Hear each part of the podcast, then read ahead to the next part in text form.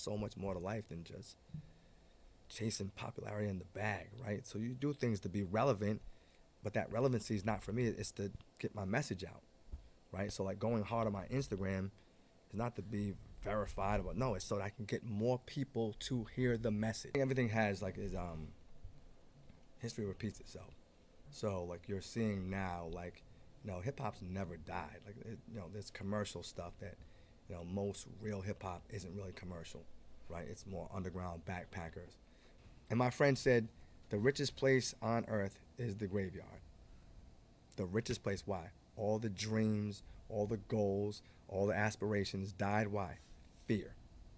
Fear killed them all. T-shirts is like value is the true currency because I think that everyone chases the bag. Everyone chases money. If you chase money, that's what you're loyal to. If you're loyal to money, you'll screw anyone mm. over. Like imagine a world without hip hop. Like Oh, I recognize you. You're from the Low Gravity Podcast. Oh, in public? Yeah, I was like, I'm Running down, running kids. down there. I'll slap you, your mother, and your father. favorite. It's gonna be my favorite. Spit it out, Junior! Oh my god!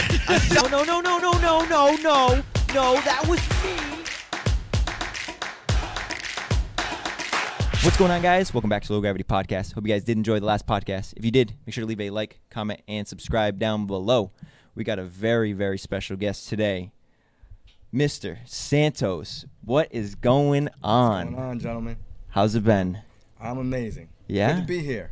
Uh, to glad have to, glad you. to have These you. townies reunited, right? Yeah, Oh, yeah. definitely. Yeah. Um, so for people, let's let's start it start it slow. For people who don't know who you are, uh, obviously introduce yourself to them so they can know a little bit about yourself. All right. So my government name, which I don't mind saying, is Mason Scott Santos, and that's important with the, with the three because depending on when you met me, is what name I go by.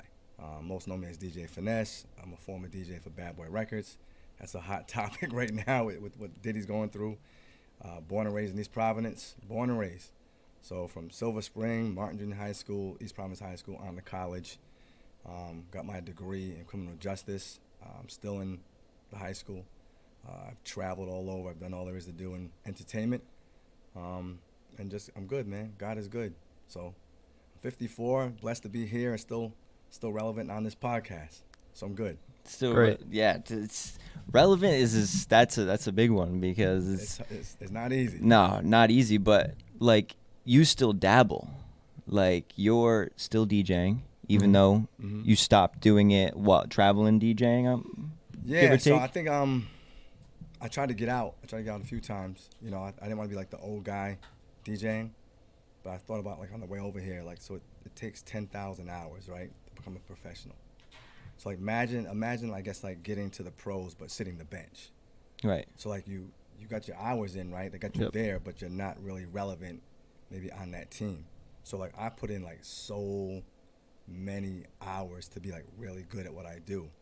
So like even at my age, I'm probably better than most young people. So I'm still relevant. Right. Yeah, you stayed very relevant. Yeah, I- we- just- we've seen your social medias, your Yeah. TikTok, everything. So that- PC? that- yeah, social media. That's all new for me for an old guy. So I think it's just it's value, right? So I think the the ability to just do what you do well, and provide value, and that is my mantra. Like if you provide value, like that's the true currency, right? So you'll always have opportunities if you're providing value. So, but I work on it. Like I like it's it's intentional, with like how I work. Um, I still practice DJing like in my house. Like I still work on stuff. So my time. Seen your lives? good. Yeah, my lives right on TikTok. So like that is, that is live. Like that's not rehearsed. I might grab a few like I'll throw songs in there and then just rock. But it's not like I did it for like hours, like you know, two or three days before. Yeah, pre. It's not like you pre-recorded it. Yeah, yeah. yeah. It's no pre-recording. So, and I love making it. I love like when I make an error. That's when people know it's live. Like they, they, I'm gonna screw up. Right. Mm-hmm. You know what I'm saying something's gonna go off, and I'm like, all right, well, that's this is live.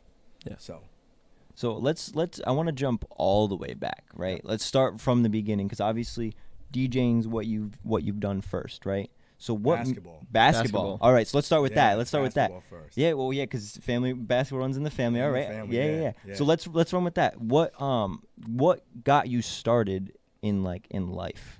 Like you said, basketball obviously started. You started first with basketball. Um, what made you pursue that and then break off to different things in life? Um, that's actually a really good question. Um, I have to say my parents first. So I, you know, growing up in EP, my brother and I, older brother, he's three years older. Um, I was probably always better than most of my friends because I had an older brother who was really good. So it just happened that you know he was like my mark, right? So if I can get as good as my brother, beat my brother, then You always want to try to beat your older yeah, brother. like he was Right. really like my brother was another scholarship basketball player. So Mhm. if I can even come close to beating him, like I was kind of dominant with my friends. Right. Um, but I think it was my parents who just put us into everything, like like the boys and girls club in East Providence. Like we went swimming, we went camping. Like we just did everything so that we didn't have any idle time. So like you know even like baseball, I was probably like the best dressed baseball player who would never get on base. you know what I'm? You know, I was like, I look good, but he's gonna he's gonna strike out. But it's what it was baseball season, right? So your friends played baseball. So Right. we played baseball. We played muckle. We played like like frisbee football. We Yeah. Like we did everything that, that kids are supposed to do as far as being outside and just being active. So I Right, think right. that athleticism just translated. Um, I was really really good in football first. Like that was my first first first like really. I wouldn't call it love. I say like my like a real interest. I was really fast, um, but then I stopped growing. Okay. So, and then you know football. If you like five two, man, like a hundred and two. Yeah, throwing around. Yeah, like you know that wasn't sexy at all. like, getting tossed around like just was not a good look. Um, I had an injury. I ruptured my spleen at the age of 13. Whoa. And I remember being at Hull Street Park, and um, all the coaches from from the Mohawks at the time. I'm over on, uh, playing basketball. It's football season. hmm All three, like all three from the, the each, like the pee wees, the midgets, and junior mids. They're like, what are you doing? I'm like, nah, I'm good. They're like, what do you mean you're good? I'm like, right here, like it's a wrap. Like no more football. I'm like, I'm staying right here in basketball. And at, at 13 is when the switch just hit. I was like, I'm like, all right, this is it. So I kind of knew at 13, 14, I was gonna go play college basketball. Damn. So I was focused. Yeah, What? So That's crazy to be locked in at that young age. Like you already knew what you wanted. yeah. So like, what what what about basketball itself like made you want to pursue it? Because I didn't need anyone with me to get better. Like I didn't need to play catch with anybody, right? I didn't like you didn't need that back and forth. I Right. could literally like like be outside. I did this a lot. Like I would literally be on my street, and sometimes I wouldn't go to to, to the playground, the Silver Spring, and, and shoot. I would just like just dribble the ball. Like I didn't need anyone, and then you can immediately see the results Yeah. it You're was sitting there like coaching so yourself. quick where I could like work on something and you could put it to work and or go to but then I'll go like to the playground and go just like work on what I've seen like on TV or whatever. Like I didn't need anyone to help me get better. It'd be great if someone was there to rebound for me, but I didn't need it. So like I could see the results fast and then when you start seeing like the like the like the work works and then you see like the separation, I was like, Oh yeah, like this is fun. Coaching So- yourself. You had your brother as your blueprint too. Oh, yeah, Like, he was a beast. Yeah, I couldn't I, I could never beat him. I could never be. I could To, still to this day? I could beat him now. All right. Yeah, I mean he hasn't played anymore.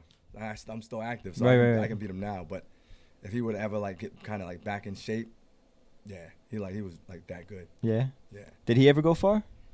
played at Bryant, so he got a scholarship Okay. to Bryant, um, which was which was cool. He did some. Uh, he went to an overseas camp, Mhm. um, but he was like he could have played Division One. Like he was really good. Where'd you end up going? So I went to URI first, and I was supposed to play my junior year, which is uh that's in the book. So we won't even go into that. That that's literally in the book. Um, it's a great story, but it's in the book.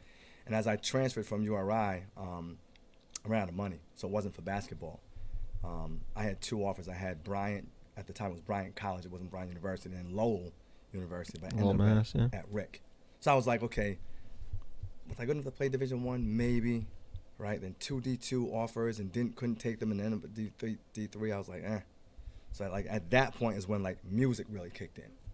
So it was always like there's always like I guess levels or just different parts in your life where for me things just kind of lined up and I pivoted. If that's a that's the pivot, music is a big part of like. Well, obviously we know basketball, but workouts too.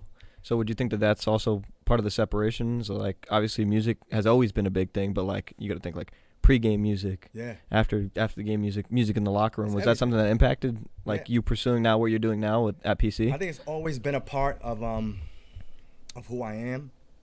So I would like you know I think that most people like most people's parents, right? When it's time to clean the house, right? Is music. Right. Like imagine cleaning the house with no music. Yeah, That'd be a That's terrible. what I'm saying. It'd be That'd be a terrible Like- day. like- yeah, like, like like come on, like so, like on Saturday mornings or Sunday mornings, like when I heard the music, I'm like, all right, we, we know what's about to happen. Like we're about to clean. So I think that music has been a part of my life, like through all of my life, because my my mom listened to my you know music. My dad, um, my dad was you know really good. He could sing really well. Um, he was really good friends with the Tavares, which is a you know one of our most notable groups from from this area. the Okay. Tavares. Um, and we just were always around it, like always around music. So whether it be cleaning the house, playing basketball outside, it was like always music. You know, walking around with the big boom box back in the day. You know, Right on the shoulder. yeah, on the shoulder, right?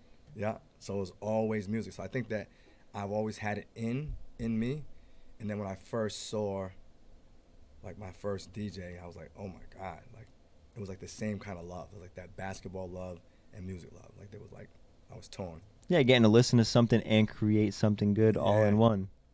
So, like, how was how was that transformation? Because that's not that's not something that is easy to learn. Because I've uh, I've dabbled in, into DJing in the past. Mm. Uh, my dad used to DJ all the time, so I dabbled in it myself, and it was kind of like I couldn't find um, what's the word? I couldn't find the, the passion in me to to stick with it. I couldn't find the time to stick with it and learn it really well. How did you like go from obviously you, you learn yourself from playing basketball, so you, you're you're self taught with a lot of things. How did you find that it was easy for yourself to jump to instead of listening to songs that people made to now creating your own music and beats um, on what probably back in the day you had what CDs and stuff like that because it's not like today where you have little mixing table, the tapes. How we laptop. say things you wouldn't even like eight track. Yeah. You guys have like Google that. Like, like yeah, the- most like those were those those like, Like- slip discs or something Those like, like big ass like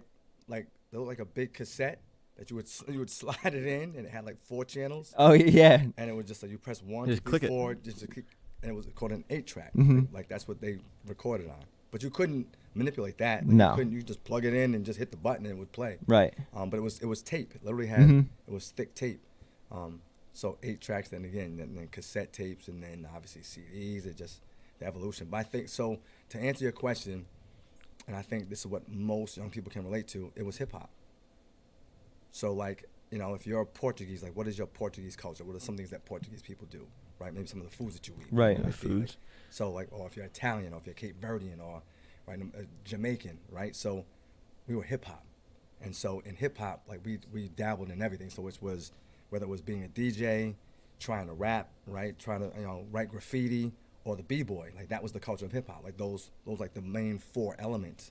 And so when you saw hip hop, like if you were hip hop, and I, right, so I Yep. got like hip hop is who I am, right? yeah So it's like we were in the four elements. So it wasn't hard because it was the culture and you were living the culture. So even from Rhode Island, I'm like, we saw it and we are like, oh my God, like, like what is this? Like it was so transformative. And if you think about it now, I remember being in, you know, junior high school and then even high school and you could see the separation. And it wasn't, I, I wouldn't say like, I think that East Providence was like a really, like a really good melting pot of all kinds of people right right? Portuguese, Irish, right? African American. Very Ver- uh, diverse. Very diverse, right? So I didn't really see the separation as far as white and black. I saw like rock and roll, and at the time it was funk. And then when hip hop hit, like it was, you could see the difference. Like you see like the you know Ozzy Osbourne shirts and the mm-hmm. Led Zeppelin shirts and the Chain Wilds, and then we were over here, and we were starting to really emerge into hip hop. But if you go to schools now, it's all hip hop. It's all hip hop, everywhere. Barrington, Narragansett, no matter where you go in this world. Like imagine a world without hip hop. Like just imagine it. I think the world would probably be shit. explode yeah It'd, it'd be crazy. Like, yeah So like I could go like he I- says that, and I'm thinking like a world without Drake, Yeah. man. People go insane. Like, like, imagine a world without hip hop. Like I I've been to Switzerland, and I've been to other countries, and I, I can't speak the language. I can go, I can go. That's hip hop. He's hip hop. She's hip hop. You can just see it. right they're living the culture, right? Whether they're rapping in French or, or other like Dominican, like it's hip hop. Look at it. So imagine a world without it. It would be crazy. It'd be a tough there's world. nothing that hasn't. There's nothing that's joined more people than hip hop. You're right. Nothing. No, nothing has done more and put more people together where they could- and that commonality than the culture of hip hop Yeah, hip hop has a lot to a lot a lot of re, uh, relatability. to everybody. Right. Yep, everyone, white, black, Latino, Dominican. It, it, it doesn't matter. Like it's hip hop, and when you're a hip hop, you're like it don't matter where you're from. Like we just we can see it, we can feel it.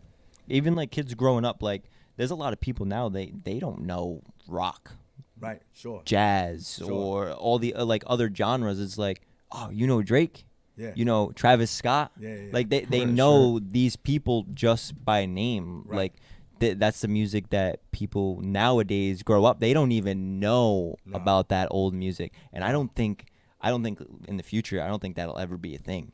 I'm I'm not gonna I'm not well it might still be, but it won't be like much. I think everything has like is um history repeats itself. So like you're seeing now, like you know, hip hop's never died. Like it, you know, there's commercial stuff that you know most real hip hop isn't really commercial, right? It's more underground backpackers.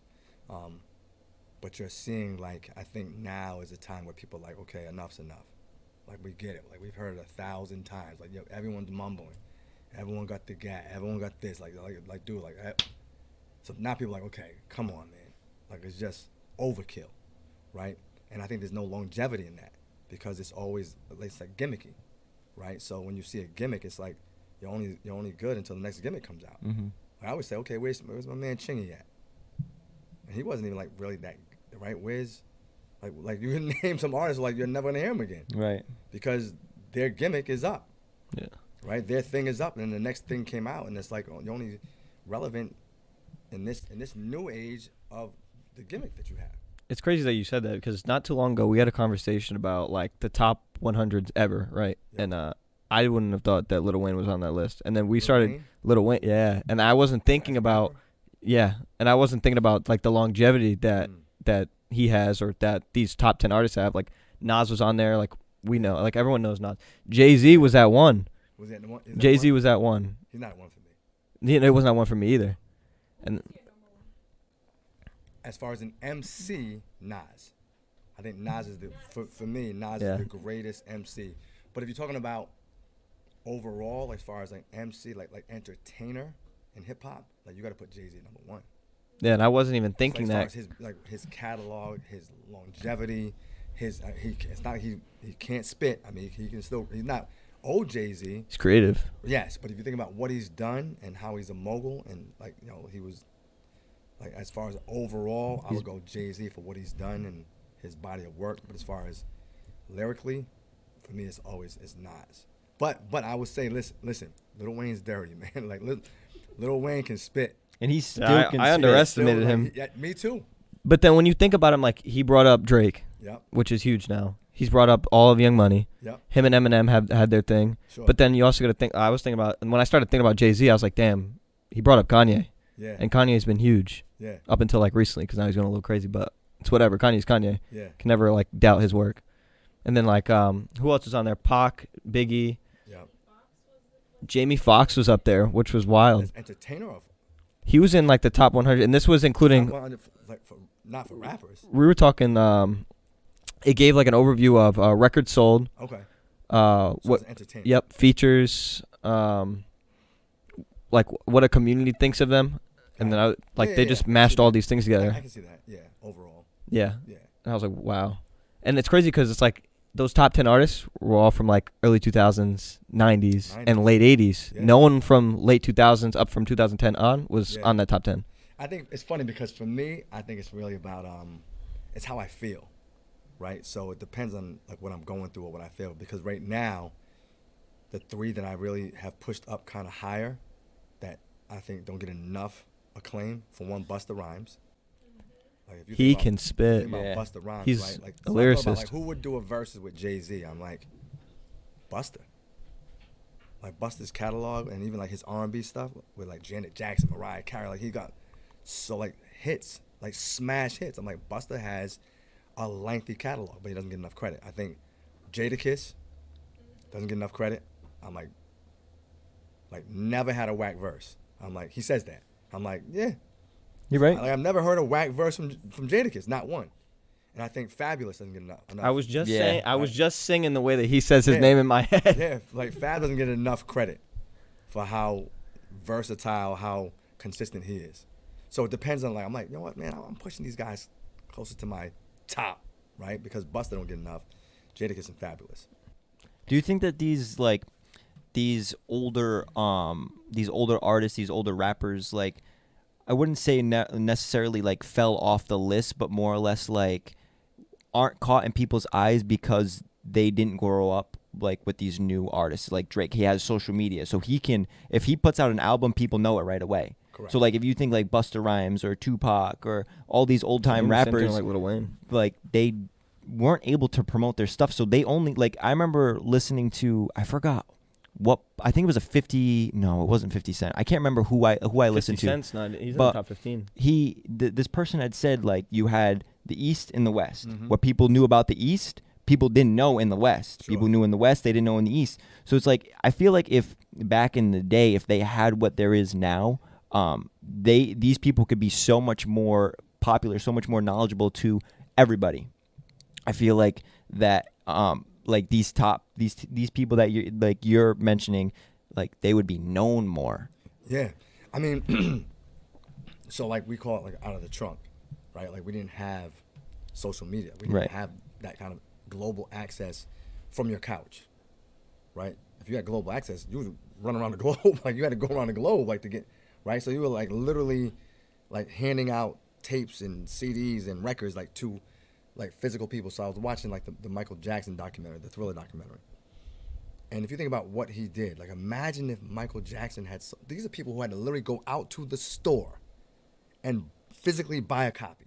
Right. They had to go to the CD store, or they had to go to the um, Right. to get a It's streaming. Get a tape. You VCR can tape. do it right here. Flip Grab disc. Your phone, Apple Music, download, done. Boom. That's it. Not out in the cold and the snow. Like, like think. So think about that work that you had to like. Think about the work that went into that. These people had to physically go buy physical copies of a CD, a tape, or or vinyl. Mm-hmm. and did that many multi, multi, multi million. So to me, like, like yes, Drake is. Or he's trying to say, I'm, I'm, you know, I'm gonna eclipse Michael, but I'm like, it's not the same. Like, bro, like no one has to go outside. Like, I never thought about that. No one has to like go drive to the store, and then and, then get to the store and it's not there. Now mm. what? Go to another store. Like like people did that to Right. get that record. Right. Like it was that important to get. Like I'm gonna travel wherever I have to go to get this record. You don't have that. It's it's a luxury. Now. there. And so the difference to me, I think, is it's it's it's being good and being popular.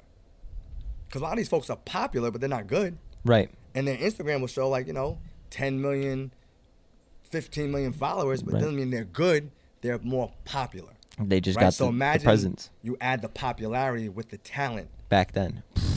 Unmatched. unmatched, It'd be it'd be unmatched. unmatched. Ju- like you were saying, Michael Jackson. He's a he is a perfect like example for this scenario. Like Michael Jackson, he would be he's huge. It's just like Michael, like Yeah. Elvis Presley. They're huge names. Everybody knows these two people, but if they were here today, Yeah. Imagine how they I think they they'd would be I think they would be unstoppable. Uh, yeah, I mean, because if you think about it, right, it's a click. Mm-hmm. Like it is literally a click, and I don't have, like you said, like you said it perfect that, you know, it was it was two different coasts, right, and we really, you know, unless it was a magazine or radio interview, but if, even then, radio interview, like it, there was no streaming. So if you're on a, if you're on No. Hot 97 New York City, you're not hearing that interview in in Cali, Mm-hmm. No. so you have no idea Right. right? But now these are streamed, right? These are stations, are right, are syndicated, right? So all this access that we didn't have access to. So I, I can um, like even I said myself, I'm like, I'm like with my drive and my ambition, I'm like, I'd have been a millionaire by 22, 25, 25 at most. If if we had Especially with yeah, today's culture. 35 years ago. I'm like, it'd have been, I wouldn't say it was easy, but a lot easier to access people, to get what I was doing in front of people. Right. The And media I'm learning controls. that more now at 54, trying to like navigate social media and algorithms and algorithm. What the hell's an algorithm? Right. Right? I'm like, well, how the hell we do this? Like, right? Like, trying to figure out how to invite somebody to my life. you know what I'm? Like, y'all man, the butt. Like, they're like, nah, dude, you're doing it wrong. I'm like, what do you mean? Like, it says invite. They're like, nah, you gotta go into this. I'm like, ah, shit. Like, I'm still trying to figure it out. Right. But at least you at least you're like taking the time to yeah, though. you have to. Like- you gotta pivot. Right, you're you're still like you're still dabbling into what you've done in the past, and you're still bringing it into the future, and you're allowing yourself to adapt and learn. A lot of people like would just stop. What what challenges have you like seen like now like from back in the day? Like obviously you didn't you couldn't do all that stuff. You didn't do all that stuff back in the day. What do you see yourself like challenging wise or like adapting to um, different things to make yourself more knowledgeable with what's going on today?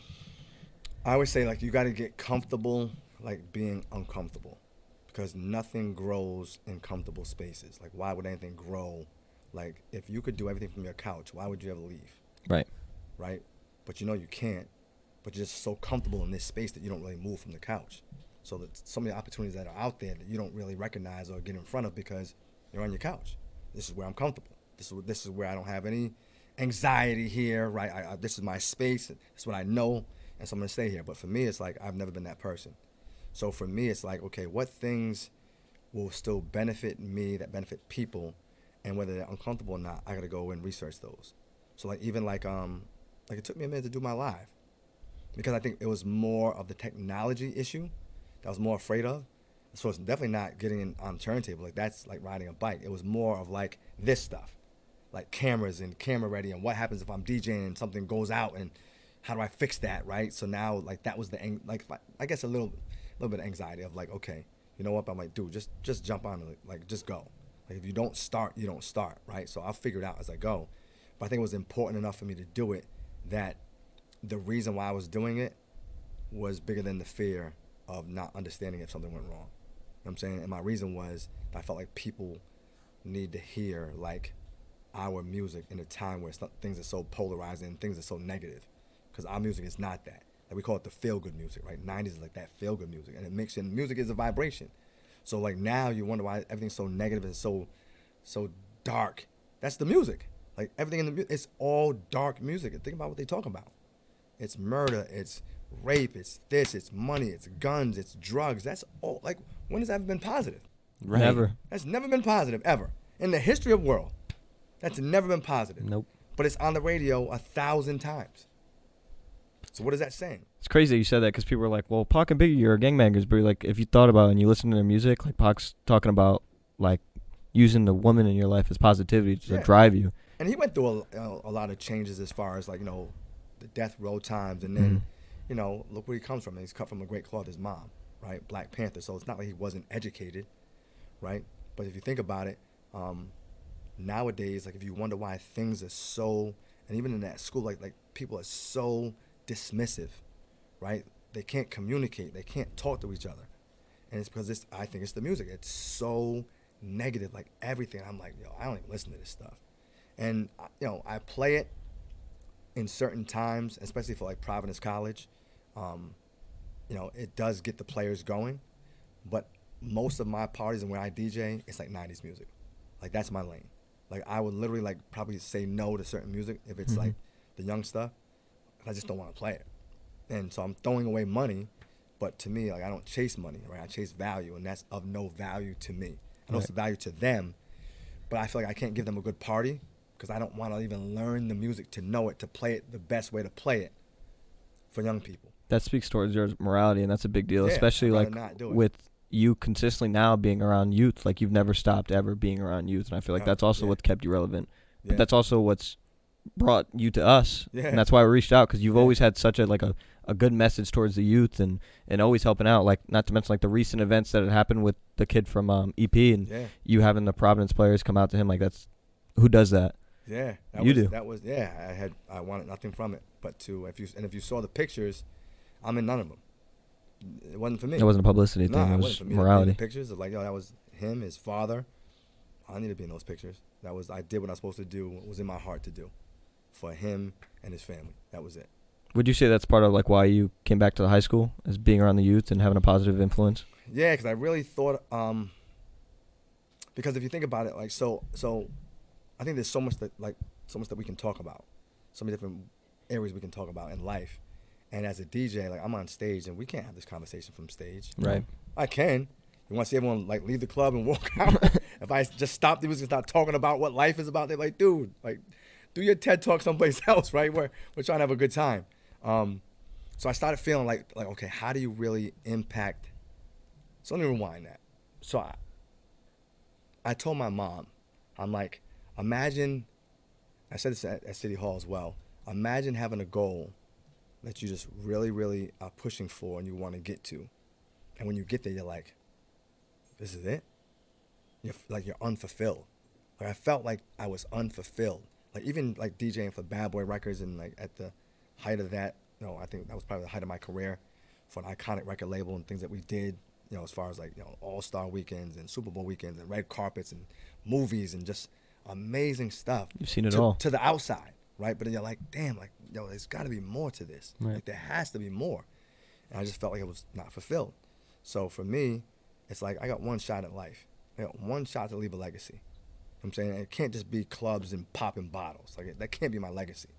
So how do I give back? I felt like okay, I'm gonna go teach. I, I literally felt like okay, I'm gonna I'm gonna stop DJing.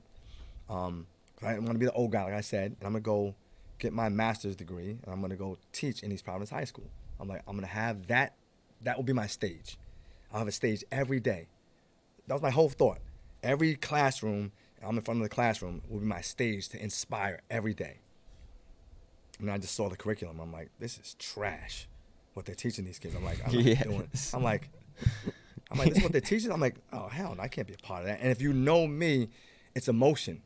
Like I don't, I don't care. Like like if it's if I don't feel it, I don't care about the money. Like I'm not gonna do it. And so I had like six classes, six classes left to get my master's degree, and I'm like, I'm out. I'm like, this is trash. I'm like, these kids don't want to learn this stuff, and it's not even applicable to life like now. Maybe when to our lives when we were 40, like 13, 14. Right. But that was 40 years ago. I'm like, this shit's not in, it doesn't even, and most of this, like, think about it. If you grab this right here, right? I've seen kids go like this. No, mister, you're not right. That's not right. What you're saying is not right. You guys can challenge everything. You're like, no, that's not right. I have it right here, Wikipedia or Google, and not to say it's right all the time, but you can challenge things Right. and right we couldn't we didn't have this Mhm. we are like and our parents were like yo go to school be quiet pay attention right? It was never like challenge the teacher right? But now you're like mm that's not right right? No we got some information there that kind of goes against what you're teaching right? So you guys have access. We didn't have access. So i'm like i can't do it. I can't teach them stuff that they don't want to learn that i wouldn't want to learn. And I, I'll give you this, and I, I have to be careful about what I say because, you know, you're talking about people who have spent their lives and going to college and getting a master's degree and PhDs to teach. But this is the one, and it gets them every time. This is the one that I say. So, 12 years of high school for me, 12 years East Providence, uh, three years at URI, higher education, transferred, two at RIC, that's five, right? So five five years of college, didn't graduate at the time, went back at 40, got my degree. Two more years. Traveled the world, countries, cities, states, met people from all walks of life, all genres, all ages, round tables. You know how many times we've talked about in my in my in my life the periodic table? Handful, maybe, Never. maybe. Never. It's never come up. Why would it ever come up? Where would I be that when I m- mention the periodic table? Right. Where? It's never come up. Zero times with hundreds of thousands of people that I've met, traveled the world. It has never come up because it's not supposed to. I'm No. not going into science. Yeah. You're not doing chem. I'm not doing chemistry. So it's in my. It's never. So kids are saying the same thing. Like, Mister, I'm not going into chemistry. What's this gonna do for me? I'm like nothing. Nothing. Right. That's like math. Like you don't use you don't use a, a fucking PEMDAS every every single day. Right. You don't. You don't. Like uh, or you like to use a tape measure. You're not going into construction. You don't need to learn how to use a, f- Yes. a fucking tape measure. Yes. It's like like I've I've And been I do saying have a tape measure. Right. But that's simple math that makes sense. right. Yeah, you Right. just count. Everyone Yeah, knows how to count. simple You're- math. You're good. But But I- subtract? Can we count? But I don't need to, I don't need to know fractions divided by decimals times No. fucking You need to know money big math. numbers. Right. Money math. Right? Finances. Finances. That's it's big. interest. right? Like that's the math because we all gonna make some money. How to balance a We're gonna- checkbook. Things are real. I don't even know lose how to. I'm gonna 22. I don't even know how to balance a You're gonna checkbook. need credit. Everyone's Right. gonna need credit, guys. Mhm. That's the math you need to learn, right? How to manage your money, right? How to invest. Like those are the things that they need to be teaching, and that's optional. That's crazy. Yeah. Which I, which I find three to be years with Mr. so McCabe. weird. Why is chemistry mandatory, but learning finances is optional? It's crazy that you said that because I had another teacher at the high school who said the same thing, and I'm not gonna name names, but Yeah. he's he's real for it, and he's like he's like I'm gonna be honest with you, this is a class that you should be taking. If you're gonna take this class, I expect you guys to take things like Microsoft, things like like because these are things you're gonna be using in everyday life. Like Yeah. put these things in in your vault and push forward with them. Yeah. This other stuff is just busy work. It, it it doesn't. I'm like, oh my god, like this this is a money grab. Like like like college is a freaking money grab. Like you spend the first two years on nothing. Bullshit. Well, mm-hmm. that's why I dropped out. Yeah, the I was first like, two years- I can't stand going to school learning general, General- education. yes. I can't do. it. I wanted to go to college to learn What you were my interested in. well, yeah, exactly what I was interested in, and I got thrown into the same shit, being babied by the same teachers Yeah. about the same shit. Like, I don't your hair out. want to. I don't want to Yeah, do that. I get it. That's not. That's not fun. Yeah. So I'm I'm really really so like for me it's really about having these conversations with young people, them to open their mind and like look you know just be a thinker, like even read. And I think what we do wrong is we don't teach personal development. Like we don't teach things like Jim Rohn and Zig Ziglar, like like because it's funny because think about it, right? So as an athlete or even just someone wants to stay in shape, I say, okay, you have a membership, right, to a gym. Okay, cool. You work on your abs, your tries, your glutes, and your hamstrings, and your calves, and all this stuff, your shoulders. I'm like, you're not working on this. Like, what about this muscle? It's the one we don't work out Mhm. enough, and you look so much anxiety and depression. Why? That's all thoughts. Mm-hmm. We're worried about the physical part, but we're not the mental part, right? And how to. So I'm I'm trying to get kids to think, right, and to read different things that's gonna really inspire them to be like, oh my God, like yo, I've been missing the boat. So for me, it's about personal development, and that is where we're missing. So I tell people in education, and they say, what's your definition of education? I'm like, it's care before content. It's care. Like it's just really simple. It's about being human. It's about caring about people before pushing a pencil on them, right? Because you'll do anything for someone that you care about, Right. right? If you don't care, you're like, fuck you, Mm-hmm. right? Eh. Right? And I see it all the time in the school. I'm like, I just shake my head. I'm like, people don't care how much you know until they know how much you care, Mm-hmm. Right? But that's part of personal development. I learned that in a book, like the 21 irrefutable irrefutable laws of leadership. People don't care how much you know until they know how much you care.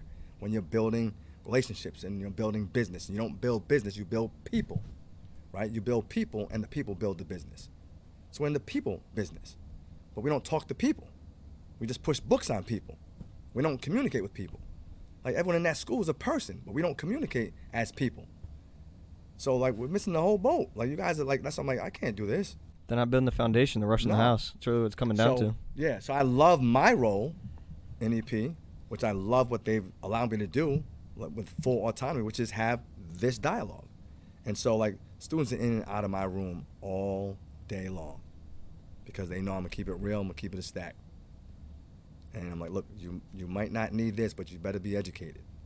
So you don't have to have this facility to be educated, but you need to be educated. You be Right. right? To be able to have a dialogue and talk about different things and maneuver in this world. So, yeah. You've done it your whole life. Self motivated. Yeah. Did your own thing. Kept things real with yourself. Always been the black sheep, man. Like always, like, eh, I ain't doing that. I'm going. So Jay Z, right? Ironically, says I seen a fork in the road. I went straight. Yeah, like you said to go right and left. I don't. I'm going this way. Well, there's no road there, so I'm gonna create one. I just think it's a better route for me to go straight. Like you said, a better route for you was to not go. Like college was the right. Let's send them all to the right. You're like, eh, nah.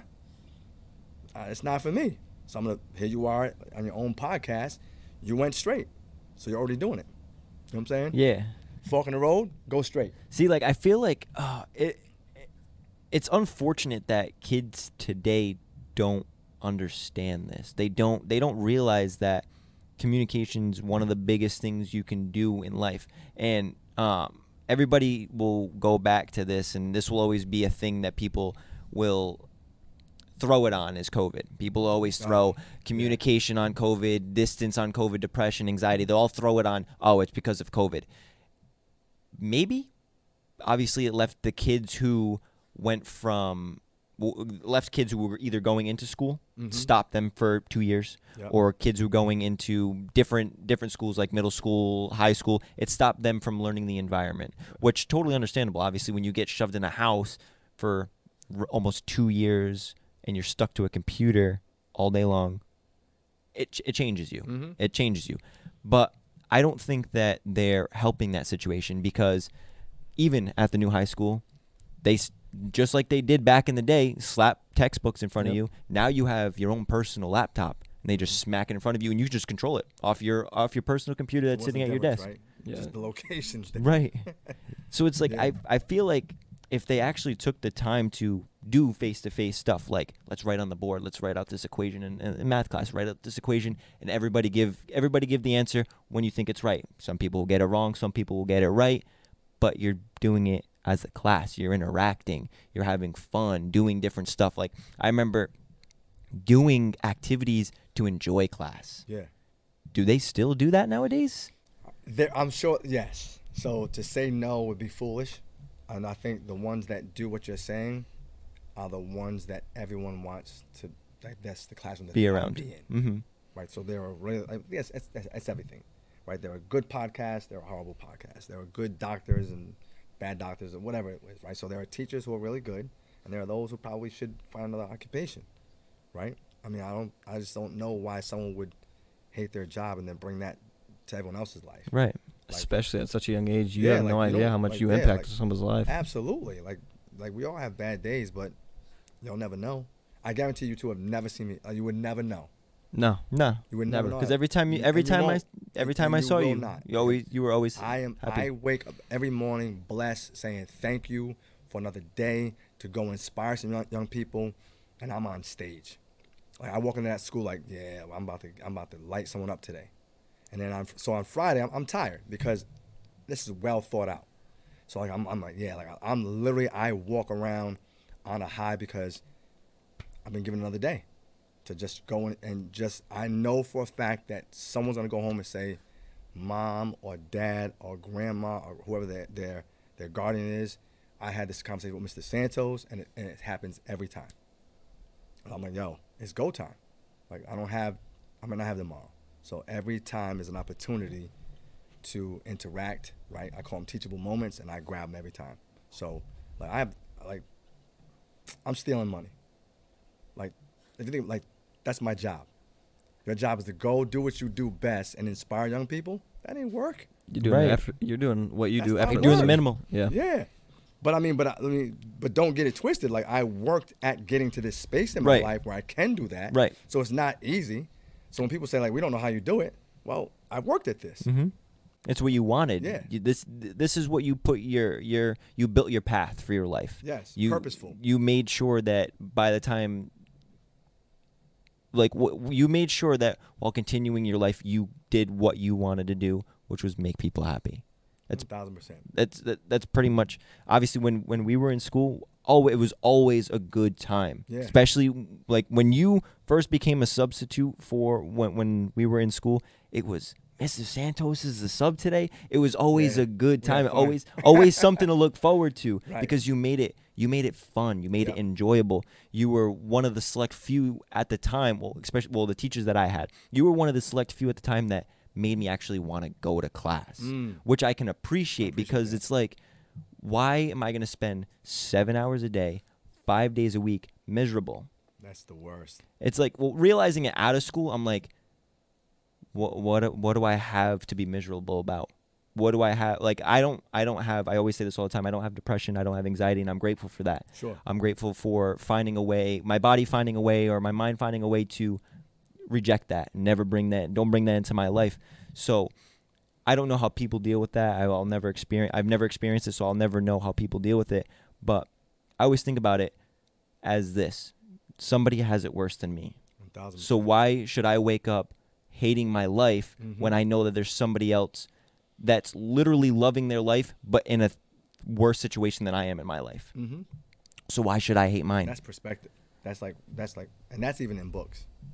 That's that's literally written in books. So that's different perspective. So it's like, can you empathize and have empathy for someone else, right? And that's all it comes down to. Like, can I can I stop the woe is me, right, and think about someone else? And that is literally like tithing, right? Like in church, like just giving, giving, giving. And again, like like so, like one of my T-shirts is like value is the true currency because I think that everyone chases the bag, everyone chases money. If you chase money, that's what you're loyal to. If you're loyal to money, you'll screw anyone over. Mm-hmm. Look how families separate Mm-hmm. over money, Right. right? Families torn apart over money. Mm-hmm. Brothers and sisters, like husbands and wives, over money. Chasing the wrong thing. Chase value. So as I started reading certain books, I think it made me a better person, a better teacher, a better husband, a better father. And I'm like, oh my! And I literally, literally sat back. Was like, I started in 2015. I had two mentors, um, both multimillionaires, and you wouldn't even know it how they carry themselves. And one of them said, one of them said, get around people who outthink you and try to outthink them. One. Basically saying if you're the smartest one in the room, you're an idiot because you're never going to grow. Mm-hmm. You'll, they'll probably grow from learning From from, you. you. but you, you're going to be stifled. Just gonna plateau. there's- Right. No one pushing your envelope. And the other one said, this was, and I live by this, the only way through is through. Like there's no freaking shortcuts. The only way through is through. And no matter what you're doing, like this podcast, to get to the next level, you got to go through it. The growing pains, the things that might go wrong, a horrible interview, but like you got to go through it to turn this podcast in the way you want it to go. Right. Only way, there's no shortcuts. You got to keep interviewing people and more people and telling people subscribe. I saw that right. like, Hit the button right. Like only way through is through. That's it. There's no shortcuts in life, none. And I learned that like even in sports. So as a, as a coach, I'm like, yo, touch the line. You don't touch the line, you ain't going through. You're just cheating yourself, right? You got to go through it. Go through the pain. At the end of the pain, there's the prize. I wish I wish more people knew about that. Knew about they a lot of people cheat in life. All you have to do is just finish it. Yes. Don't jump. Don't go around the hurdle. Jump the hurdle. Yes. Don't find the fa- the the easy way around it. Go through the hardships. Is it really easy? right. No. because it's in the long run it's not so it may be a short a shorter road in the moment but at the end of the day you just added you just added on so much extra shit that, that wasn't that was unnecessary Because you didn't learn right off the bat. You didn't learn in the first place. You went around the hurdles, so you didn't learn Yeah. that the Yes. the purpose behind that. and the process Right. and learn to love the process Yeah. like you guys You are don't going appreciate through it. the process of building a successful podcast this is all part of the process so when you hit me up i'm like yeah i'm gonna do it like i'll do any podcast because it's not about who's watching i just know that all i need is one person to watch this and get it i just need one right. That's it. Need one person to say, you know what? That dude was friggin' amazing. Amazing interview, guys. Right? Well, I'm gonna stop watching your podcast more. Just one person that, that changes their life. It's worth sitting on this couch. You know what I'm saying? And the only way through is through. So I go through. This is me going through. Right? This is literally like tithing, like giving back. When you say, yo, would you come? Absolutely. Let's do it. So this is me going through. And then pulling you guys along if I can. If there's anything I said that that you can attach to that you know that inspires you to go harder, faster, it's well worth it. No, most definitely. I mean, already with you being here, and I, like I'm in the military, and Yeah. so I'm a, I'm a, around a bunch of leaders, alpha Yeah. males, you want to call them, whatever the whatever the word is. Like I'm around leaders, Yeah. but like you would fit in that environment and lead them. Thank like you. it's just like one of those things that Well, You're giving to you, off. man. Appreciate that. No, Yeah. yeah. But, um, service, thank you. That allows us to sit that. here comfortably, right? But one of the things you're also teaching is what and what they teach us is resiliency, like being able to push through things even when it sucks. Yeah. But you find the like in a terrible situation, you find the positive. You're you're you're the person to be able to tell everyone else like, hey, I know this is a bad situation, but guess what? You're gonna learn from this, and guess what? You might go through this again, or someone might go through, it, but now you have the knowledge to help them push through that. And you've done that. You do that each and every day, going to the school, doing whatever you're doing, maybe at home with your sons, with coaching, whatever the case may be. Like you know, with everything that you're doing and what everyone, everyone else is doing, you're looking to push for longevity. You're not looking for the five minute fixes. You want to go No. through the pain. You want to go through the process. This way, you can really appreciate what you're going through and what you'll what you'll be at. So that's that's 100%. big. I think it comes from obviously my, my you know my parents, but again, you know they set the foundation for my brother and I, you know, for what we want to do and how to approach life. And my dad, I think his story, you know, really, you know, really hit home with me because he, he was like another woulda, coulda, shoulda. Like my dad was supposed to play in the NFL, and he literally opted out for his family because he was we were poor, right? So uh, as my mom tells us, like there was like no money, and he literally like they begged him to get to camp, like four teams, like just get to camp. He was, so my dad's six two, so he was a tight end, six two, and ran a four four forty. Yeah, six two tight end, four four forty, and caught everything. Like so, I mean, I remember um, the Dolphins. It was the Dolphins. It was the Vikings. Um, I want to say the Jets were like in Rhode Island. Just get to camp. And he was like, he couldn't see it. He couldn't see just even taking the money from the family for his shot, and he opted out. And, and like, not a day goes by, he's he'll he'll say, "Follow your dreams." Like, I'm sure he wonders like what life would be like, right? Had I just gone, and I don't think it was a matter of him making it. I think it was like a foregone conclusion. Just get to camp. I mean, he was that good, and he opted out, right? So I think he's always said to us like, follow your dreams, man. Like, the- like it doesn't matter. Like, I'd rather have you try and fail than to not try at all, right? So follow your dreams, and that's I've always.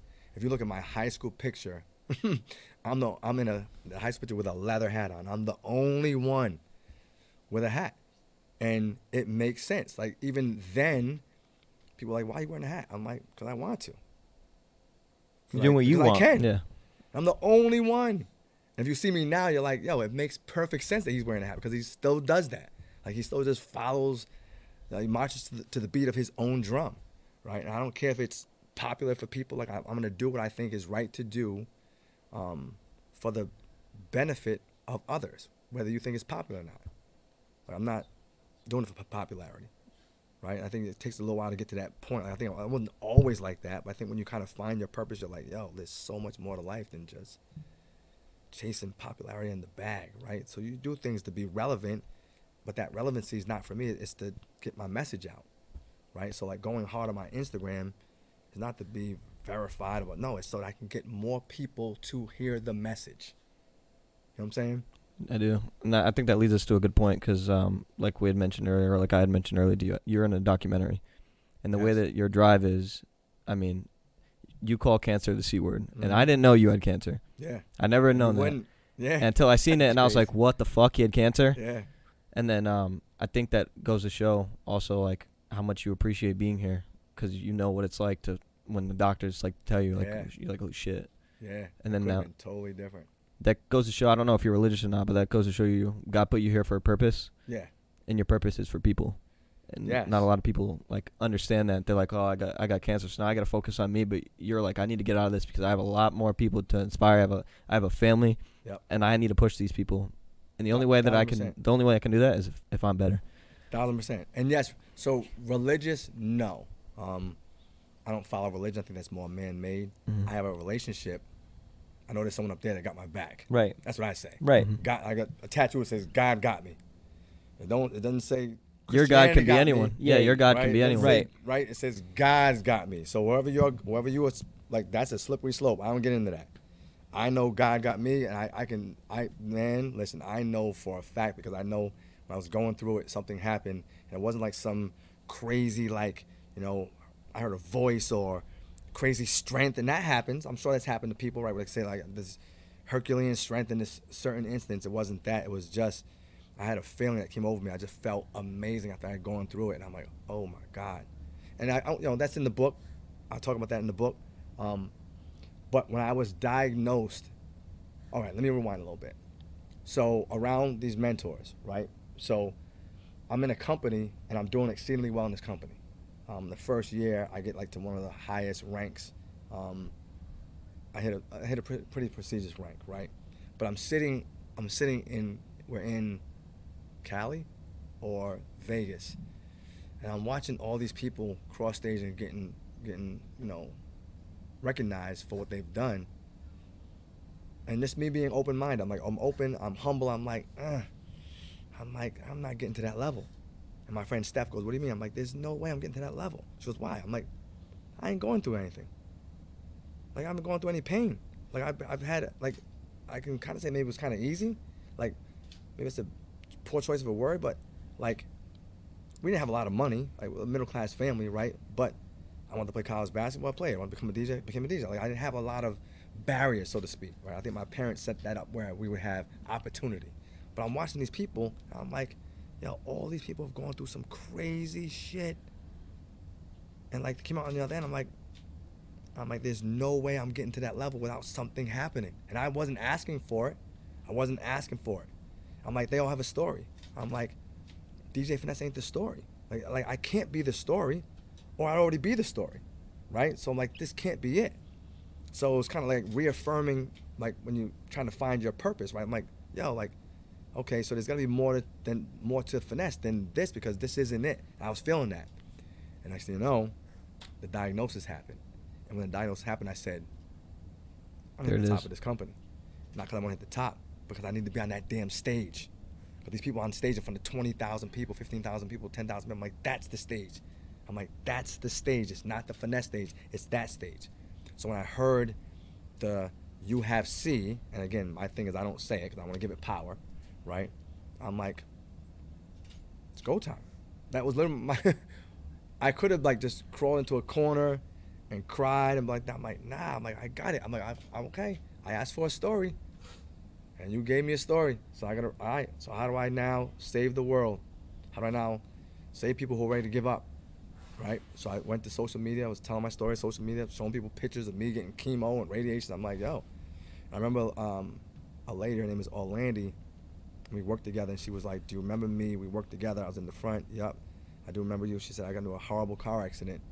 Had to learn how to walk again, talk again, write again, eat again." She goes, "I have not been out the house for two years, other than going to a doctor's appointment." She goes, "Because of your story, I went outside for the first time." Wow. I'm like, that's it. Like, I gotta give people hope. So I had to show people, like, you know, give them strength or show them strength as you do in the service, right? Show people what we're going through, so that you, we can give you hope that you can push through. So that was the whole, my whole philosophy and going through it was like, all right, I'm about to crush this thing. I was literally like, I'm driving every appointment. I'm not. I'm going fishing. I'm sitting there throwing up while I'm fishing. I'm like. I wouldn't stop. I felt like if I stopped, then it already won. Like it already won. So I'm not gonna stop. Like so, I, I couldn't do everything, obviously, but whatever I could do, You were gonna do. I did it. So driving to every appointment, like every appointment, I drove 35 appointments. I told my wife after the first two, nope, go do what you gotta do. Why? I'm like, I'm, I'm driving. So to and from every single one, and then, you know, getting sick, going, you know, going fishing. I'm like, I'm going fishing. She's like, really? I'm like, I'm sitting here. I'm like, nah. If I sit here, like it, it already beat me. I'm like, I gotta keep the mind like sharp, and I think that was that was probably 90% of the battle, was in my head. How do I, you know, how do I approach this thing? Yeah, a lot That's- of people don't understand it. You're fighting yourself because Yeah. he's he's had injuries. He's a whole, I remember, like, and I'll remember this like I remember this vividly. Our freshman year, we were, we both made varsity for soccer. Yep. He gets hurt. What was the injury? Um, I dislocated my kneecap, so when my kneecap fell off my leg, um, it tore Oh. the cartilage off the side which holds the kneecap Yeah. together, and then popped back on. So I had um, flowing cartilage in my leg, and um, at the time the doctor didn't know if they were able to repair it or not.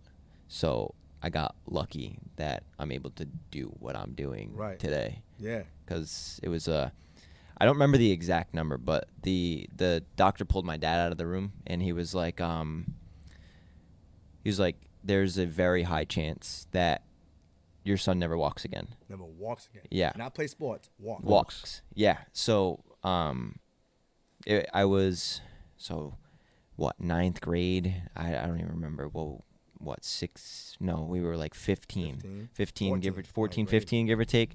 So yeah uh, at around that age i had gotten told by the doctor that you have a really high chance of never walking again. And uh, it kind of like devastated me obviously because it's all i know to do is obviously walk. That's that's the main thing is walk Right. but to play soccer um, that's my biggest thing. And um, when he when he looked at it went through he goes the cartilage might not fit back in the Mm. same spot because it's been flapping for so long that it grew.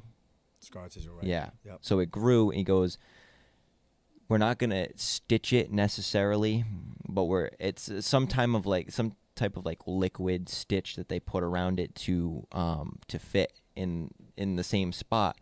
And he said that um if it doesn't fit, we'll have to go back in, take it out, grow it, and the chances of that actually working are slim to none. Damn. Yeah, That was the, but that was the process. that was the process. Let's do what might probably will not work. Well, let's do it anyway. Right. So that's what he went. He shipped like my X-rays, my MRIs to a bunch of doctors in New York. So he had gotten about five different doctors to respond back and said, "You need to opera- operate on this kid right now because it will work. It will work. The operation will work. Wow. The chances of him walking, who knows? Right. But I know if you do it, you'll you'll be successful with the operation. So was that going to heighten your chances of walking? A successful Yes. Operation. Yes, success, successful operation would have heightened my chances of walking. Yep. And um, so obviously we went through with the operation. I so this injury was like my COVID. Mm. because I was in school. So school started the beginning of September. I had surgery the end of September. Mm. I was out of school from the end of September to I think February or March. gonna after Christmas. Yeah. I was out I was out for I was out for quite a while. I couldn't walk for around 6 6 to 7 months. Damn. Yeah. So it was it was rough because I didn't know if I could. Every Right. time I stood up it felt like my knee dropped to my foot. Jesus. Like the pain was it was Excruciating? it was excruciating. Like I I couldn't feel my leg like at all. Like as soon as I stood up and the blood went through, it felt like my knee dropped right to my foot. Damn. So when the operation went through, he said that this it was a very successful operation. Took four and a half hours for him to mess around with my knee, and from PT and everything, um, I obviously I, I knew what I wanted. I first thing off, I needed to make sure I could walk after I'm done, and that's what I did after PT after so during PT they made us sit on a bench right? That's where I built my leg strength. Mm-hmm. about I don't know maybe 2 months in he's like let's go. Get up. Got up started walking with crutches both legs. And I was like shit. Like I'm putting pressure on my leg and it's not hurting. Mm. a couple weeks go by crutches gone.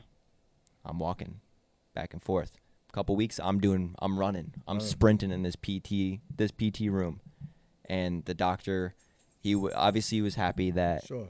that the surgery went well Mhm. and that the outcome was as successful as it was but at that age not being able to walk ever again it's kind of like a it was very scary Of course, for anybody. Yeah, especially at that age. and I'm glad now. I'm, I it took a while. It took about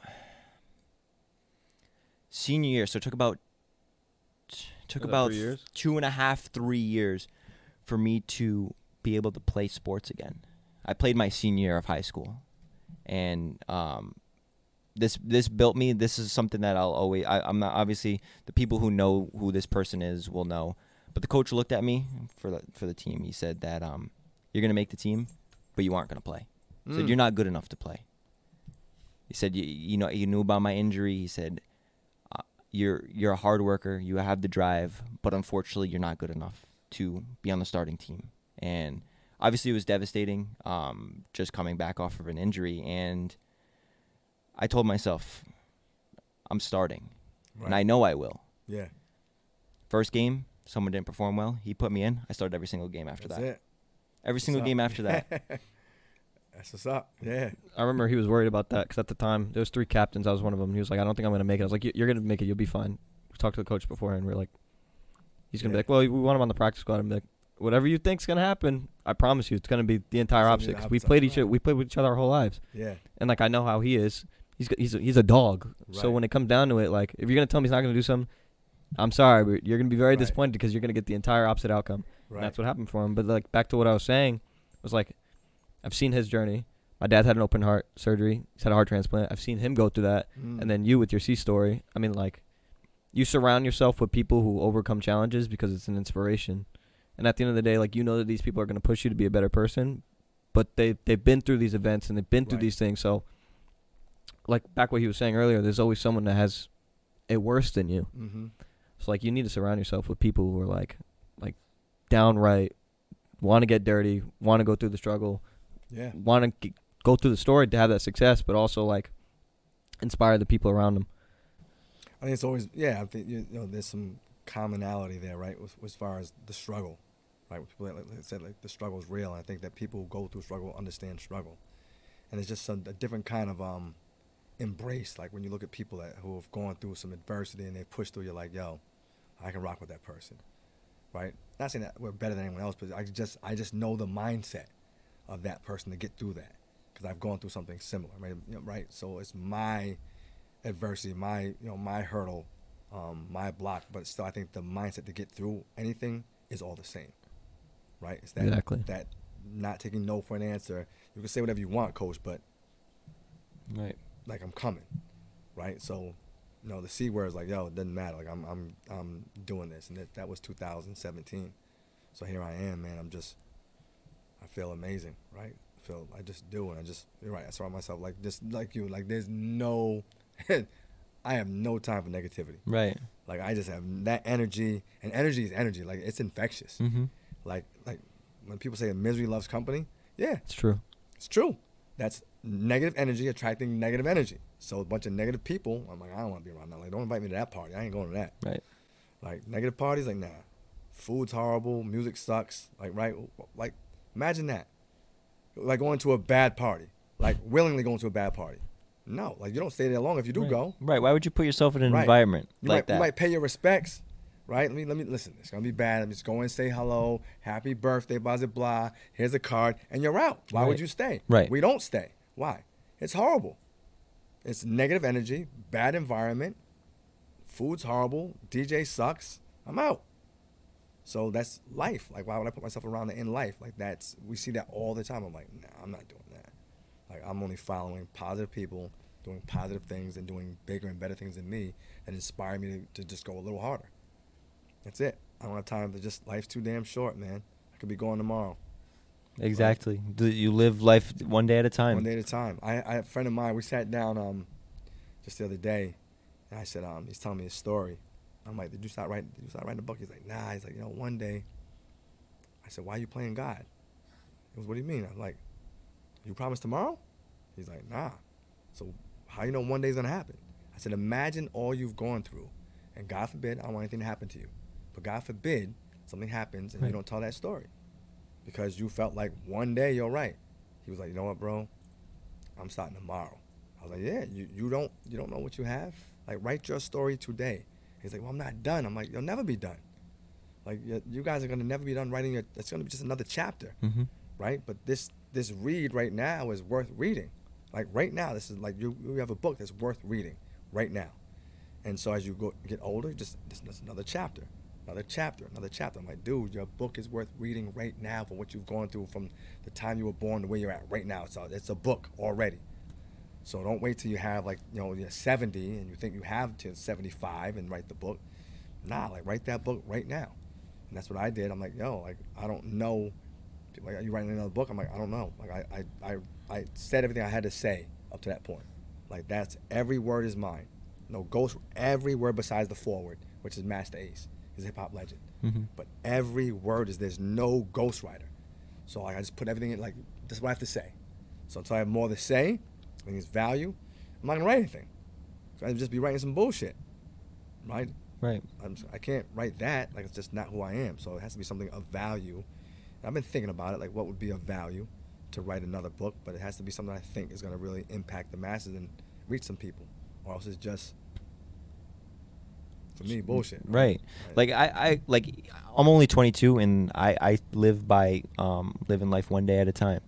It's like I do what I need to do to know if I'm obviously I won't know if I won't be here tomorrow, Mhm. but it's more or less I know I did what I wanted to do that day. that day. If it's waking up, going to work, coming home, playing video games, having fun. Mhm. I know that's what I wanted to do that day. Mm. Waking up, working, coming here. That's what I wanted to do Mm-hmm.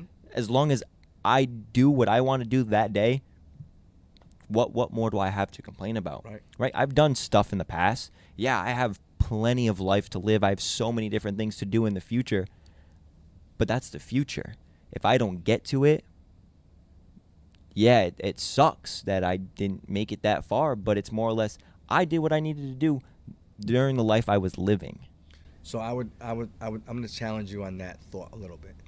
So, what would you do if you had six months? How would you approach this podcast? How would you approach your life if you knew for a fact that you only had six months? See, I Would don't you go a little harder.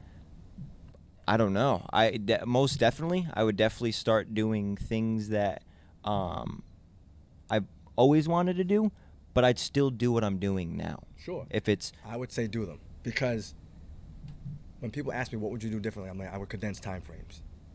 Like everyone I'm gonna meet, I'm gonna meet. right, Everything I'm gonna do, I'm gonna do. It shouldn't take me. Four, if it could take me instead of doing 40 years, if it could take me 10, because I now know how to do it, I'm gonna condense the time frames. So that's what I try to do now. Like I try, I just I try to condense time frames. Like I'm like, why would this take me like to write my book took me six months? Like that was me going hard every day. It took me two years. Now I'm condensing the time frame, right? I knew how to start, just to, just how to go. So for me, it's like, okay, what do I have to get done, and then can I condense the time frames and do it in a shorter period of time to have the most impact sooner, right? So you're gonna have an impact with this podcast, right? Condense the time frames, right? Whoever you want to interview, go get them now, and make sure the platform is as such where they see the value, right? So whoever you want to interview, go get them now, because they might be gone. right, It's crazy that you say that, because we thought we. So I'm not gonna say names, but later this month we thought that this person was gonna be obtainable. Like we weren't gonna be able to get them. Yeah. And I, I say this because he's a professional athlete, he's a professional MMA fighter. Like he's known. Yep.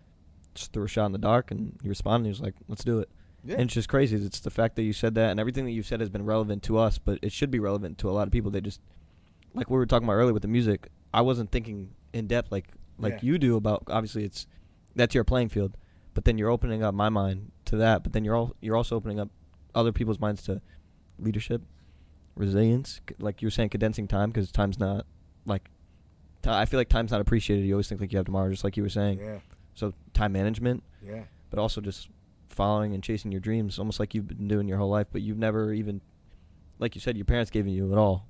So you were able to bounce around and do these things, but you never took that for granted. You never just half-assed it. You always went. And we didn't even know in. we didn't have it. Like we just knew, like there was just love in the house. Like I, you know, like we say it all the time. We're not opposed to saying like I, like I tell my brother on the phone, "Love you, bro." Like my dad, love you. Like my son, love you.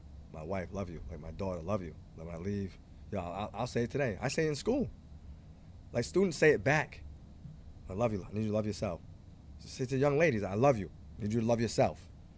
I say it to everybody. I don't know if they're hearing that right, and they know if they hear it from me, it's real. So there's nothing behind that. There's no hidden agenda behind I love you. Like I truly I love you, but I need you to love yourself. I say to everyone in the school, and they say it right back. Love you, Mr. Santos. Love yourself, because that's what I, I don't know what you're hearing. I don't know what your life is like, but I need you to know that coming from me, it is real, and there's no hidden agenda behind it. I'm not looking for anything to come back. You need to know that someone is is like like is in your corner, 100 percent So students are calling me uncle. Like I'm so I'm so like I'm so not a teacher, bro. Like I'm not I'm not a teacher, man. I inspire. Like I think that that teacher label does no justice because I'm I feel like that's a there's a separation with that. There's a us and them in that label. I don't want to be that. I'm just an older version of you. That's it. and that was the best thing in school, and that was the best thing about being around you is that you were relatable. And Bro. there were only, I can think maybe off the top of my head, quarter of a dozen Mm. that were That's not that's not good. No, No. that were That's- relatable in that Yeah. school. And there's there's one I still talk to to this day, and uh, you know Mr. Boyce. Yeah. He comes into my work all the time, and Yeah. I'll I'll maybe if it's ten minute conversations, five minute conversation, half hour conversations. He is one of those people that relate to the Nick kids. Boyce? Yeah, Yeah, he's cool. he he understands. He Yeah. knows what like obviously he knows some people aren't gonna like my class, but he's teaching something that is out of the ordinary. It's not something that you have to learn. Yeah. So it's like people will actually Yeah. enjoy it. People will go there if they want to. So it's like I I can appreciate people and teachers that do that, go the extra mile to learn their students. To you don't even have to be a teacher, but just to learn the person Yeah. Because not many people do that. Not many people people just nine to five, go do my job. Whatever happens, happens. Right. That's it. I go home and get paid. Right. Like you said, money's power right now, and money's been power for a long time. It sucks that that's how life is lived. That it's all revolved around the dollar. You can't do anything without the dollar. And people people are coming blind to it.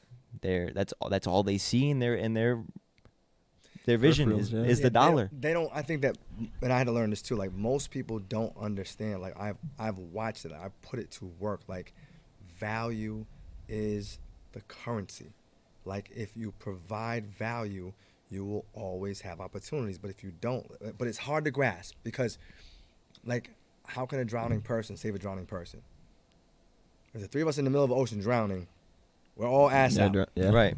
There's no one to throw a lifeline. Like we're like, bro, like I'm taking on water. How can I save you? Like, right? So, so that's the majority of, of America, right? There's It's the blind I mean, leading the blind. Yeah, I mean, it's it's the it's the 95 percent and the five percent. Like those are just numbers, right? You want to talk about numbers? Like those are Mhm. the facts. Like five percent of the people own 95 percent of the wealth. That's it. Right. Like that's those are the facts. And what's crazy is we're so oblivious to the numbers. If we talk, want to talk about math and numbers, well, those numbers haven't changed in 54 years. Right. College, how come college didn't change the numbers? If college is the way to go, and deg- and getting degrees is the way to go, those numbers have not changed. No, they just got more expensive. Yeah, the five percent are still the five percent. Mhm. So, w- how come college didn't change at all? Because college isn't the end all be all. It's not the end all be all, right? Most of us got out of college. I know that two of my friends, two of them, who have degrees, are in their field that they study. That's it. Two. Yeah, I was Like gonna say, none yeah. of us got like jobs in our. d- w- You're a now, criminal justice degree. Yeah, Yes. like like none of us. Like our valedictorian in our class, Dropped she dropped out of school. Listen, when I heard that, I was like, Oh my god. It's fair right. play now. Fair play. if if the You ever smartest ask her why? Actually, no. I've only seen her once. Yeah. And I do. I really do want to ask her why. Yeah. Because just from Where'd seeing, she go? What is it? Where'd she go to school? Oh, Ah. it was an Ivy League school. I have no remember? idea. Yeah, big big school. I want to say. That's what I was gonna say. I want to say it was Yale. She. I want to say it was Yale. it was a su- like a hard school to get into, Right. and she top obviously top of the class. She's a valedictorian, and she quit school to, to travel to enjoy herself. Every t- every time I saw her after I found out she dropped out of school, she was always in a new place, traveling, You know what? enjoying herself. I, to, to your point, and I'll, I'll you know, um, I won't, I won't steal it, but I'll, I'll, we always try to give credit to people that we hear things from, right? So I heard Tony Robbins one day and talked about achievement versus fulfillment, right? So that's achievement, Yeah. like getting to Yale, right? But she left because she wasn't fulfilled, Mm-hmm. and so he used he used um, comedian Robin Williams, right? So most people know Miss Doubtfire, right? Robin Williams. Right. They say, you know what? He wanted to be a comedian, became a comedian. He wanted to be a stand-up comedian, became that. Wanted to be one of the most beloved comedians, did that. He wanted to do Broadway, did that. He wanted to act, became an actor. He wanted to win an Oscar for a non-comedic role, did that. Humanitarian, he, he won it all. Committed suicide Still wasn't fulfilled. Achievement versus fulfillment. Most people are not living fulfilled. If you ask, and I've asked other teachers, I'm like, okay, what would you be doing if not this? They will rattle off tons of things that they would be doing if not teaching. Mm-hmm. Then you're not living fulfillment. No. And it doesn't mean you can't, like you said, I'll still do what I'm doing, but why are you not working on what you love? If this is the thing that, that pays the bills, that's great, right? We need the bills to fund, right, the podcast or something else. That's fine. To do this and this only and not be fulfilled, that's lazy. Like you can't go to go to work for seven hours and go home and not work on your own stuff. Mm-hmm. You're not fulfilled. And all of a sudden, that lack of fulfillment starts to bleed into the classroom, into how they start, te- you know, treating kids because they're miserable, right? And a lot of teachers there, not just our high school, but in general, are just like they're not fulfilled, and you can see it. Like, how do you rattle off like without a thought? I'd open a store. I'd do a boutique. I'd do this. I would do, you know, training, right? Physical training. I'd do nutrition. Then go ahead. It's all that I would do. Oh, I would. Go. Why are you not? Why are you not? Right. Like, you got one shot. And they say the majority of people, when they were asked them on their deathbed, it was regret. It's always the seen what ifs. I seen that. It was always the what ifs. Yeah. it's the regret. And my friend said, the richest place on earth is the graveyard. The richest place. Why? All the dreams, all the goals, all the aspirations died. Why? Fear. Fear killed them all. Fear that the podcast won't work. So let's not start the podcast. Fear that we can we afford it? Ah, we can't afford it. Let's not do it. Right? Fear. How many dreams are, are in the graveyard? People just Too don't many. start. So many. The richest place on earth. That actually, like thinking about it, that makes like so much sense. The, the amount of potential Yeah. Yes. that's in How many in that. ideas? I mean, the cure for cancer could be literally in Right. the graveyard. Yeah. It's We You would never said that. know. You know who David Goggins is? I do. He said something almost equivalent to that. It- it- the Marine, Uh, the Navy SEAL. Navy SEAL. Yep. Yeah. He was prior Air He's Force. He was a TACP. Yep. Yeah. Uh, right, went to Ranger School. That's a big Yep. leadership school for the military, and obviously Navy SEAL training, the hardest training to go through. And that's one of the things that he said. He was like, one of the reasons he got back into the service was he was thinking about when he dies, he goes to heaven, and God brings up Pan Flynn. He's like, this is, he starts lifting off of things like ran 24 hours, 360 miles, came a Navy SEAL, Ranger School, did all these seminars. He's like, this is what you could have been, but instead you decided to not get back in, sprayed for Mm. cockroaches, Mm. just some fat dude who just lived by himself, making minimum wage. He's like, this is not what you were supposed to be. This is what you're supposed to be, and Mm. that was like his biggest regret, is going in and not fulfilling his dreams. Yeah. Because you're not, and again, like what you're saying, you're not promised tomorrow. And then even then, there's like George Janko. I don't know if you know who that is, but he's a big podcaster. Yep. And he said uh, there was a quote, or there's a Bible verse rather, and I'll summarize, I'll sum it up. But um, he said that uh, you go to heaven, you get to God's gates, and God asked you, "What did you do to come here?" And he's like, "Well, I did this, that, the third. And he said, "That's not enough. Like you're not coming in." And it's not what you did, it's not what you continue to do. Is that you'll you should never f- be fulfilled. You should never feel like you're great enough to surpass anyone. Mm. There always should be something more that you're giving to the people around you. Mm. And a lot of people don't look at it like that. It's always It's just true. like, well, I did this. You should never. Yeah. But I mean, if you think about it, this this country was built on capitalism. Mm-hmm. Like it was designed to like profit at the expense of other people. It was designed that way. So, I mean, we've taught people how to not care about anyone else, but ourselves. Like we we've taught that. Like this country was built on capitalism. We're going to capitalize at the expense of everything and everyone else, whether it be colleges. I mean, Jesus, it couldn't be free. Right. Absolutely, could be free. Of course they could. Absolutely can. But why would it? No, we, we got to make money. Yep. This, this, whole- this is built on capitalism. S- Things that we could have done, like other countries that have that do it very well. Like if America, I feel like if we don't think of it, we won't incorporate it. No. Ego. Like we don't. Not, nah, Portugal's, uh, you know, their school system is blowing everyone out the water. Why wouldn't we do what they're doing? Because we didn't think of it. Because we're America. And we spend the most money on education. Yeah, and we're damn near Horrible last. education. And we're like It's like second to the last. worst. Yes, because we're In teaching education. the wrong shit. We're teaching old shit. Old stuff. Old. Old. Like Like it's okay to learn from other people's mistakes, and it's also okay to learn from other people's successes. Yeah, that's the whole point, right? Like I, I walk into that school and I'm like, there's no way I don't learn something today. right. There's no way I don't talk. There's no way I don't talk to young people and learn something. There's no way. I, how do you how do you not learn from complete strangers, be it a 14 year old or a teacher? How do you not learn? They're gonna say something that I don't know, whether it be their family, their interests, right? Something about the perspective. Something. You There's can learn no a lot way. about someone from their perspective alone. Perspective, yeah. It's crazy because it's like people don't people blind eye that. Mm. People don't want to learn from they don't want to learn from somebody. But in the end it's like you can't learn what to do without figuring it out from somebody who's already done that. Right. Like nowadays like I know if I need something and I and I don't know how to do it, YouTube. YouTube will tell me exactly Free how to do something. Free tutor. but someone had to find out how to do that Yes. in order for it to ever be done. Right.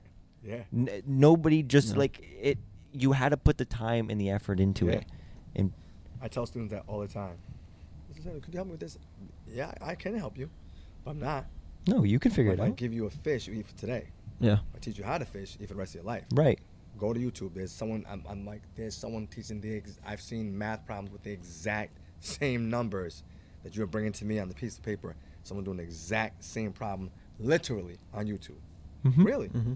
It's a free tutor. The guy or girl with a board and the, that algebra that you can't understand is on YouTube.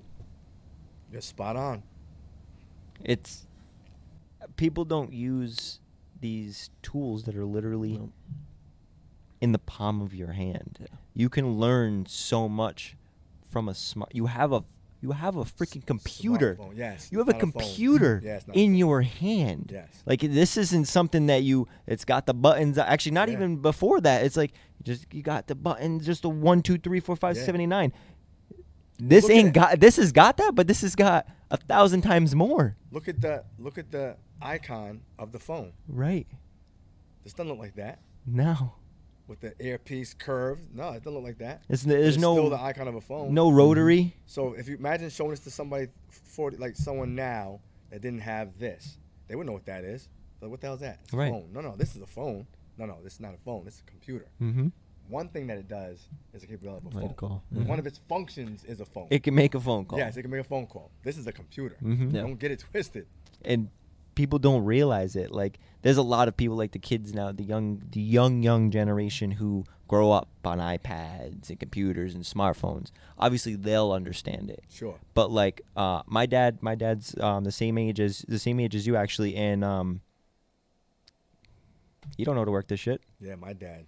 Nah. not a- not a single clue in the world how to work this thing Nope. He wants no part of it. He- my, my dad's like, nah. Old school. he, he got a smart tv he go he- Numbers. right my dad had a flip phone for Yeah. god i don't even know how long he had yeah, a flip phone like, Dad, come on, you gotta come up.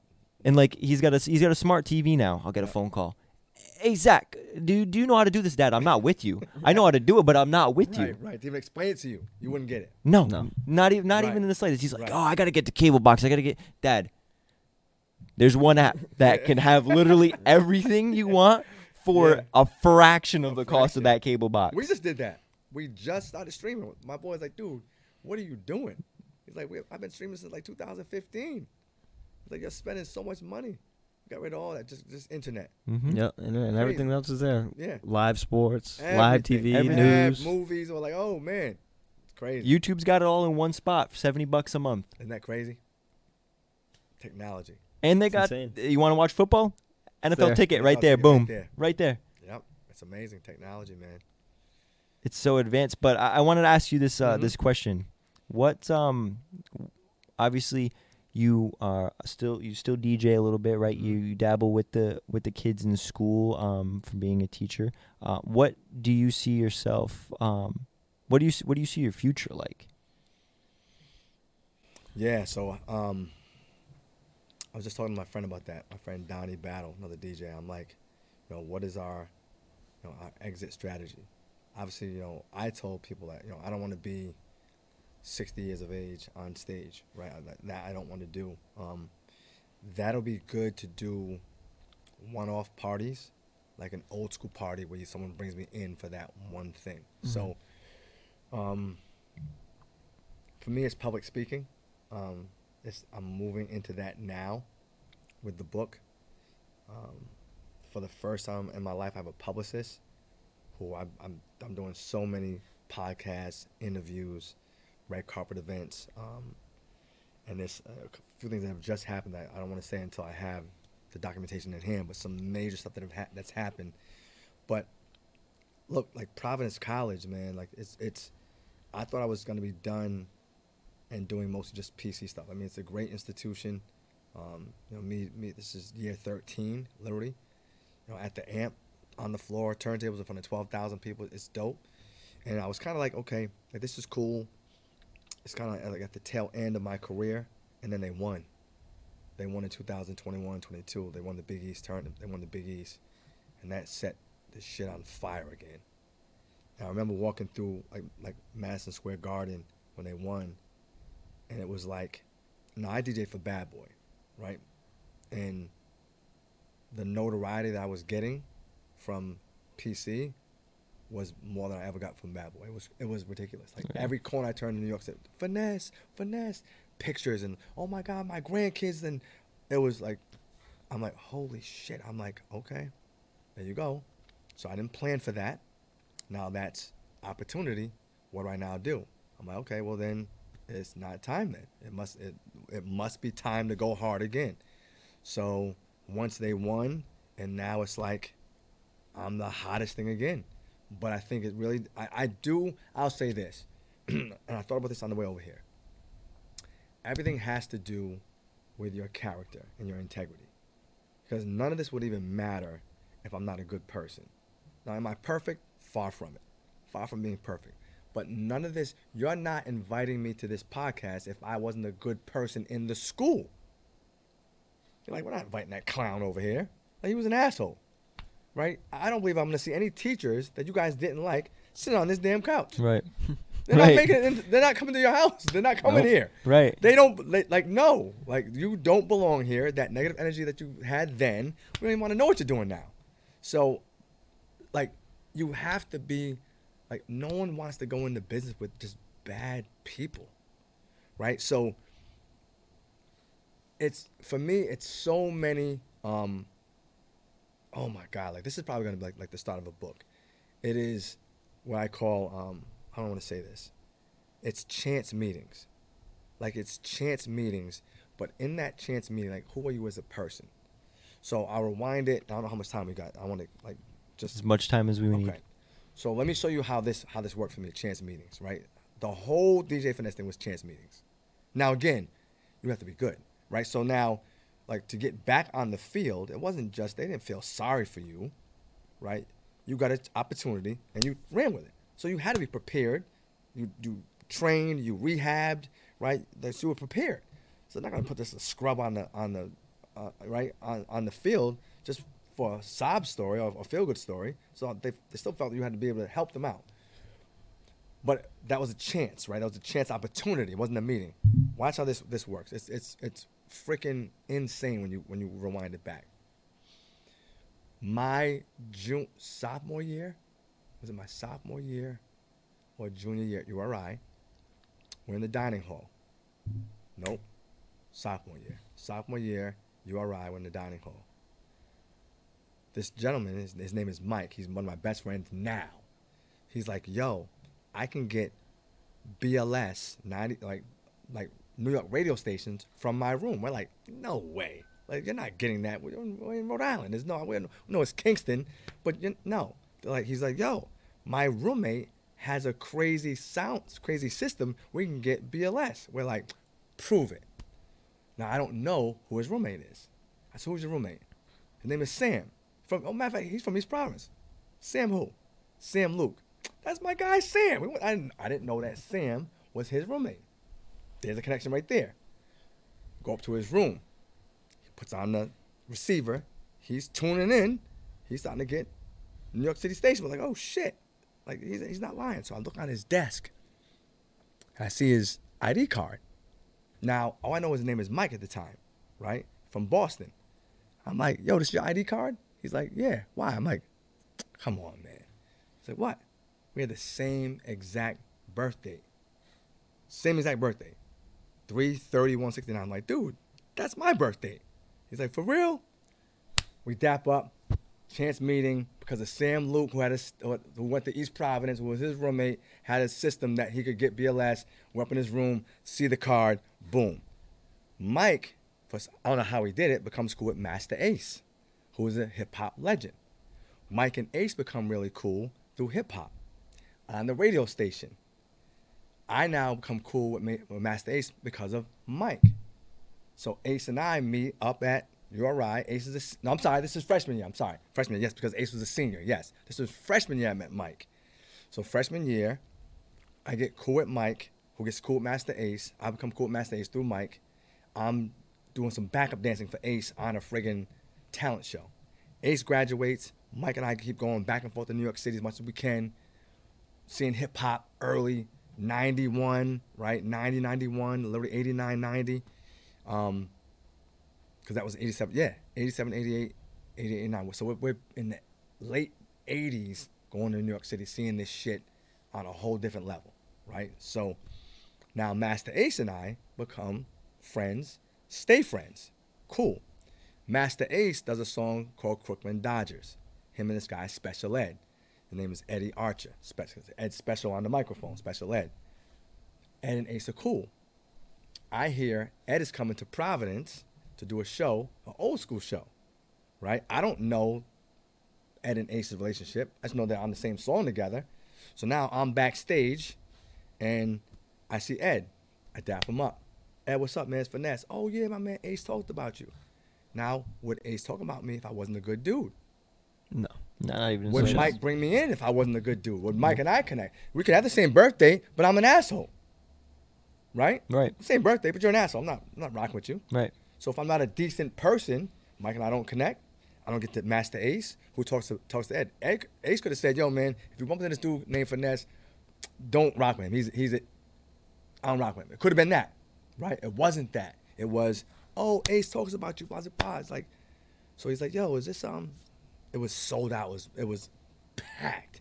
He's like, "Is this like this all the time?" I'm like, "Nah." I said, "But my club on Saturdays is a thousand people around the corner every Saturday." He's like, "Yo, could we do something there?" I'm like, "Hell yeah!" Like I have the hottest night in the whole city, literally. Talk to the owners. This is how it just it just keeps going. I'm like, Ed wants to do a um, um, an industry night. So Ed is coming from Brooklyn every single Thursday. He's bringing artists every Thursday. The last Thursday before he asked me a question, he goes, Finesse, I need this place packed. I'm bringing a big dog into town. He's driving from Brooklyn. He's the promoter. Like every Thursday to Providence. He brings Ice-T. Whoa. Yeah, I see this big ass, big ass Benz pulling up, all black Benz rims. Out comes Ice-T. I'm like, oh shit, it's Ice-T. I'm like, oh, special victims unit Ice-T. I'm like, oh, right? I'm like, oh shit, Ice-T's in the building. I never met Ice-T. So Ed and I, cool. Ed's coming over to the crib, right before the night. He's at my house. My wife's like, special Ed is in our, like he's just Google him, hip hop legend. Like he's in our friggin', right? My friends like, yo, this dude got Ed in his crib. So Ed says to me, he says, "Hey man, look, the night's not doing too well. Look, I don't know what the promoter is doing." Like, so Ed is the promoter, but he's not promoting. There's a promoter we have, but he's promoting out in like New Bedford and Boston. like, dude, now we're in Providence. Anyway, Ed goes, um, "I'm getting ready to go to BET and do 106 & Park. Um, I need a DJ. Like, do you want to go?" I'm like, "What?" I'm like, "That's BET." So me, um, understanding that invitation and how monumental that was, and you can't put a price tag on that. I'm like Ed, for as long as you're in Providence, because I'm already doing well. I'm doing well. That's just like I'm making a couple grand on like three nights already. This is back in 90s, right? So I'm doing. I didn't need that 500 when I was making with Ed. I'm like Ed, for as long as you're here, I'm good. Don't I'm not even gonna charge you because what's about to happen when I, we go to BET? Game over. Mike, Sam Luke, East Providence, to Mike Weeks, to Masta Ace, to Special Ed. We now go to BET. I come off of BET. Sets me up to go to Rap City with Big Tigger. I go to Rap City. I go to Rap City. Gates fly open. Now comes the, the record label stuff the be the, the bad boy stuff. All relationships. All chance meetings, who you know, but who you are and your character is going to speak volumes long before your talent. Because they'll never see the talent if they see an asshole. They'll never get to the talent. No. Never. So what you guys are doing here and how you're forming relationships by, by this couch is going to speak volumes for who you get to come and talk to. But just the- Absolutely. Just the, people that you are. Perception and character Yeah. goes a long way. How did you get the, the gentleman that's coming? Perception, who we knew. Who you knew, and maybe your approach, right? Maybe, hey man, I, I like these guys, right? Maybe their podcast isn't thousands yet, but I like these guys, right? That's you. You're selling you. He's coming for you, not coming for, because you right now you don't have hundreds of thousands of people on your pod yet, right? So wh- who's he coming for? You. For us, yeah. Who'd I come for? You two. That's it. Relationship. And what we built in that school for however many times I subbed in, the, you know what I'm saying, in Right. the classroom or, or the hallway. Right. That's what this is. You guys are gonna kill it. We appreciate, Appreciate that. that. Yeah. Appreciate that. But um, Yeah. I wanted to, to before we before we end it out. Yep. I wanted to talk just just quickly because uh, so this is um, this is actually his book. Uh, you can actually see it on the screen. Um, so this is um, his personal book that that you wrote. Yep. Um, I want to talk a little bit and dabble a little bit on that. Like obviously, uh, I'm I'm guessing right. The stuff that we've talked about is in that in that Yeah, book. a lot of it. Right. So it's like what what was the the main purpose of being the one odd few that that write a book? What was what was the message behind it that you wanted to reach out to people that never never met you Mhm. never know who you are? They just saw this book and be like you know that's catchy. I want to read that. What was what was your thought process behind just making a book? I think the um, the title speaks a little bit about it, like from personal to purpose, because I really feel like, you know, DJ Finesse was a personal, um, I wouldn't say endeavor, but like the that career, and it wasn't it wasn't selfish, it was personal.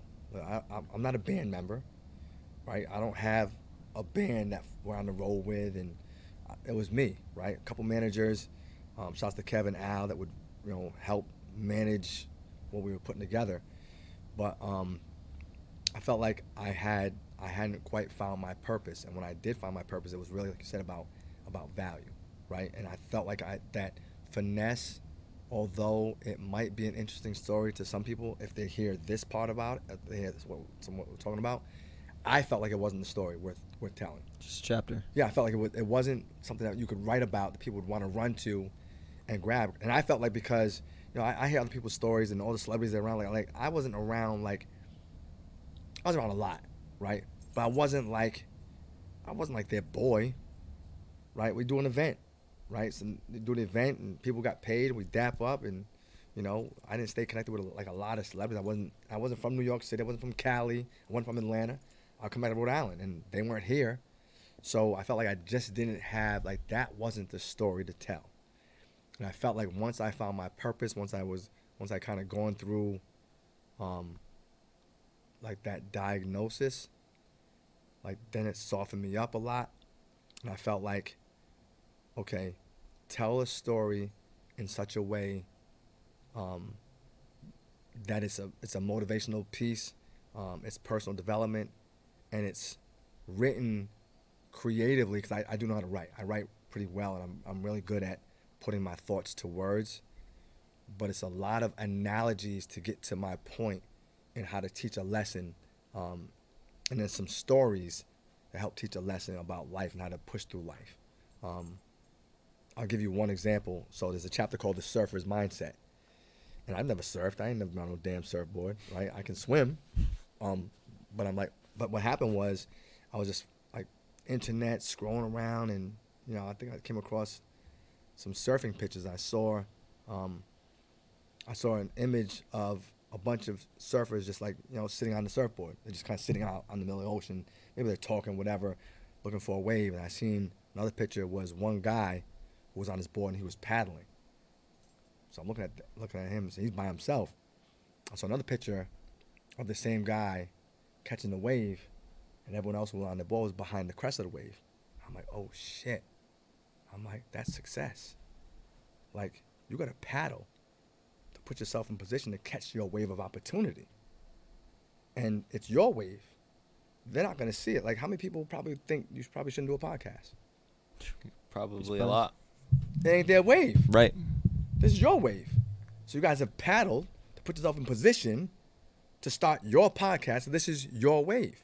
So as others are sitting on their board, right, not seeing your vision, it ain't their damn wave. You know what I'm saying? So it's it's your wave to catch. So I'm like, that's success. Success is pa- paddling and putting yourself in position to catch the wave, no matter what they think. And they're probably thinking that this dude is crazy. There's no wave coming. But he saw it, and he saw it long before it formed.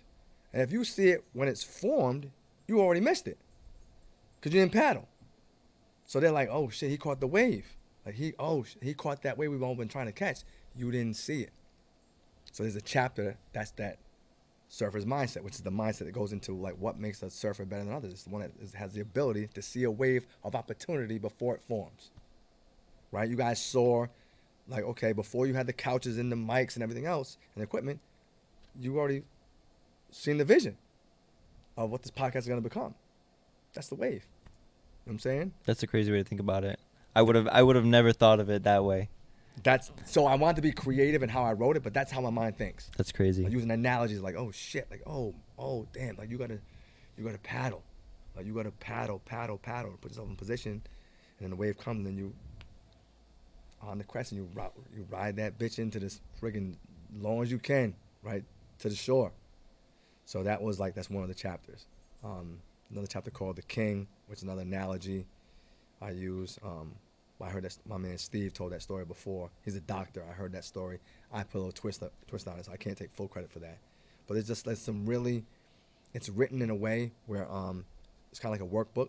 So at the end of each chapter, I'll ask certain questions, and there's lines where you can actually jot down stuff. So I want it where you can actually like sift through it, write some stuff. At the end of each chapter, write some notes, come back to it. So you know, it's really a personal development book, and and it's a story that I felt that now was worthy of telling. I felt like I had some insight that could really help people um, in their personal lives, in their businesses, relationships, whatever it might be, um, and use this as a as a means to kind of go back to and you know, inspire them to just kind of go a little harder. It's very interacting. Very. Have you ever thought about doing an audiobook with it? I did. So Did. yep. So I did a Kindle version, um, and I got that because a lot of folks would like to drive, and so Thank God. I went yeah, to I was the- gonna yeah. say that's how I'm gonna do it then. yes, I went to the studio, and it's it's it's me. So I didn't want it. To, I want it to be again like you know that every word in there is me. So why would I have someone else read my words? I'm Right. like so you know what? Um, and that was tough, man, because it's not like it's like in an audio book. It's not like this. So if I stutter, I had to go back and oh, we got to go back and do that hmm right? I'm like, damn, I said something twice. Like, oh shit. Well, cut. Go back, man. We gotta go back and, you know. So it, it took me a little bit because now you're reading with a little more emphasis, right? So I wanted to kind of be a little more engaging with how I read it. So it wasn't just reading bland. I was trying to like be a little more theatrical if I could, right? So that takes a little more energy, a little more breath. I'm like, shit, this is tough, man. They're like, yeah. But it's real. It's you. It's, real, authentic. me. so the audiobook is out. It's on Audible. It's on iTunes. Um, it is m- it is my voice. It's me reading. Um, so I wanted everything to be me, so I can really connect with people. So yep. Is there a place where, uh? People can get this. So that's right now. So it's on um, Amazon. Um, it's about to go into Barnes and Noble. So I have a publicist who's putting it in Barnes and Noble. So right now the hard copy is on Amazon. Audiobook is on Audible um, and iTunes. Sweet. The links will be in our description then. That's Yeah, sure. awesome. Yeah. Because So- I'm not a big reader by all means, and I was honestly like, it's tough for me to like read a book because Yeah. I'm I'm more of a um, a visual learner or an audio learner Yep. in that sense. So like, I was actually gonna take the time and actually like read the book because I, I I really wanted to know, but I felt like now that you're saying that it's it's uh, on Audible on iTunes, Yeah. I feel like I'll be able to um, take in more Yeah. information and more knowledge that you put into this book, or just even like the storyline. I'll be able to take it in more because But that's yeah, that's how you learn. For me, I think I'm a lot of the same, and the only difference is I made myself read. For me, it wasn't just about reading. It was, it was if I make myself read, I have to slow down a little bit. I have to take that little bit of time, and so now it's become um, habitual where, like, I have to read ten pages a day. Like, Really? like just just ten, because I tell even students like I don't like to read. I'm like neither do I. I'm like, oh, and I'm, I'm an athlete, dude. I'm probably still got ADD. I got crazy energy. Like I'm I'm out. Like I can't just sit around. But I make myself slow down. I'm like, because if I get an audio book, I'm not gonna slow down. Right now, I'm still in the car, zipping around. I'm like, no, pause, bro. Like it's okay to sit sit your behind down and read. So I tell people, I'm like, I never read books. Like even in college, I was, I'm skimming. I'm just trying to find the answer. I'm not reading. I don't have time. I'm trying to go out and party and play basketball, like whatever. Um, so I'm like, you gotta trick yourself. I'm like, so if you tell me to read a book, I'm probably tell you no. Tell me to read ten pages, that's different. I can read ten pages. So just ten and ten and ten and ten. Next thing you know, I read a book. So now I had a bunch of books that I read, but it really started with just reading Broke it 10 down. pages. I have to trick myself to say, okay, like, like, if, if you give me a thick ass book, I'm like, all right. So, Right. so just read 10 pages. All right, I can do that. Then it's 10, 10, 10. Next you know, book on the shelf, book on the shelf. So for me, it was just a way to slow myself down, right? To make myself read. Because I thought for me, for me, it was like, only way through is through, right? So for me, it was, okay, stop taking the shortcut with the audiobook. For me, that's a shortcut, dude. Sit your ass down, pause for a minute, and just read 10 pages. So that's helped me a lot to just slow down. So that's worked for me. Um, last last thing before we uh, before we end it out because we're almost at uh two hours, which is, this is Really? this is Flies. yeah this Time is like I, I I don't want it to stop, but man, we could go on all Yeah. night if we Yeah, really wanted to. Wait, It's been two hours? Yeah. Uh, you Almost. can't. You You, got we- here I think we started right. I think we started right before six. It's almost eight o'clock. Yeah, it's crazy. But um, I want to know like what do you, what do you do on just a, a, a day-to-day life? Like obviously you've gone through all the the different things in your life, and obviously you've you stopped some stuff, slowed some stuff Mhm. down. Um, like like what do you what do you, what do you do in the present right now? So working on, um, so I have an event tomorrow, which again, I'm doing an event with Ty Law, who's, you know, Former Yep, football yep, player. yep. Yep. Super Bowl, three time Super Bowl champ, Pro Bowl, Hall of Fame. Uh, he's he's coming out with his own vodka. So Oh, I'm the DJ for his launch event tomorrow. That's another great phone call. My man Mike Rollins, saxophone player, did that call for that. So PC, um, it's a lot of DJing. Actually, it's a lot of DJing. So Providence College, I do all the home games. Uh, when the students come back, all the away games, I DJ at Ladder 133. Um, I do once a month at Troop, once a month at Needle and Thread, once a month at the local. Um, I do some stuff at the district. So there's it's a lot of DJing, and then it's um with the, my publicist. We're really pushing out um, the book. I'm gonna start doing motivational Monday. I'm really gonna start. I'm gonna start recording video of pieces of the book, and then putting that out to then create speaking out opportunities. So that the merch, um, working on the, the merch, trying to get some different pieces.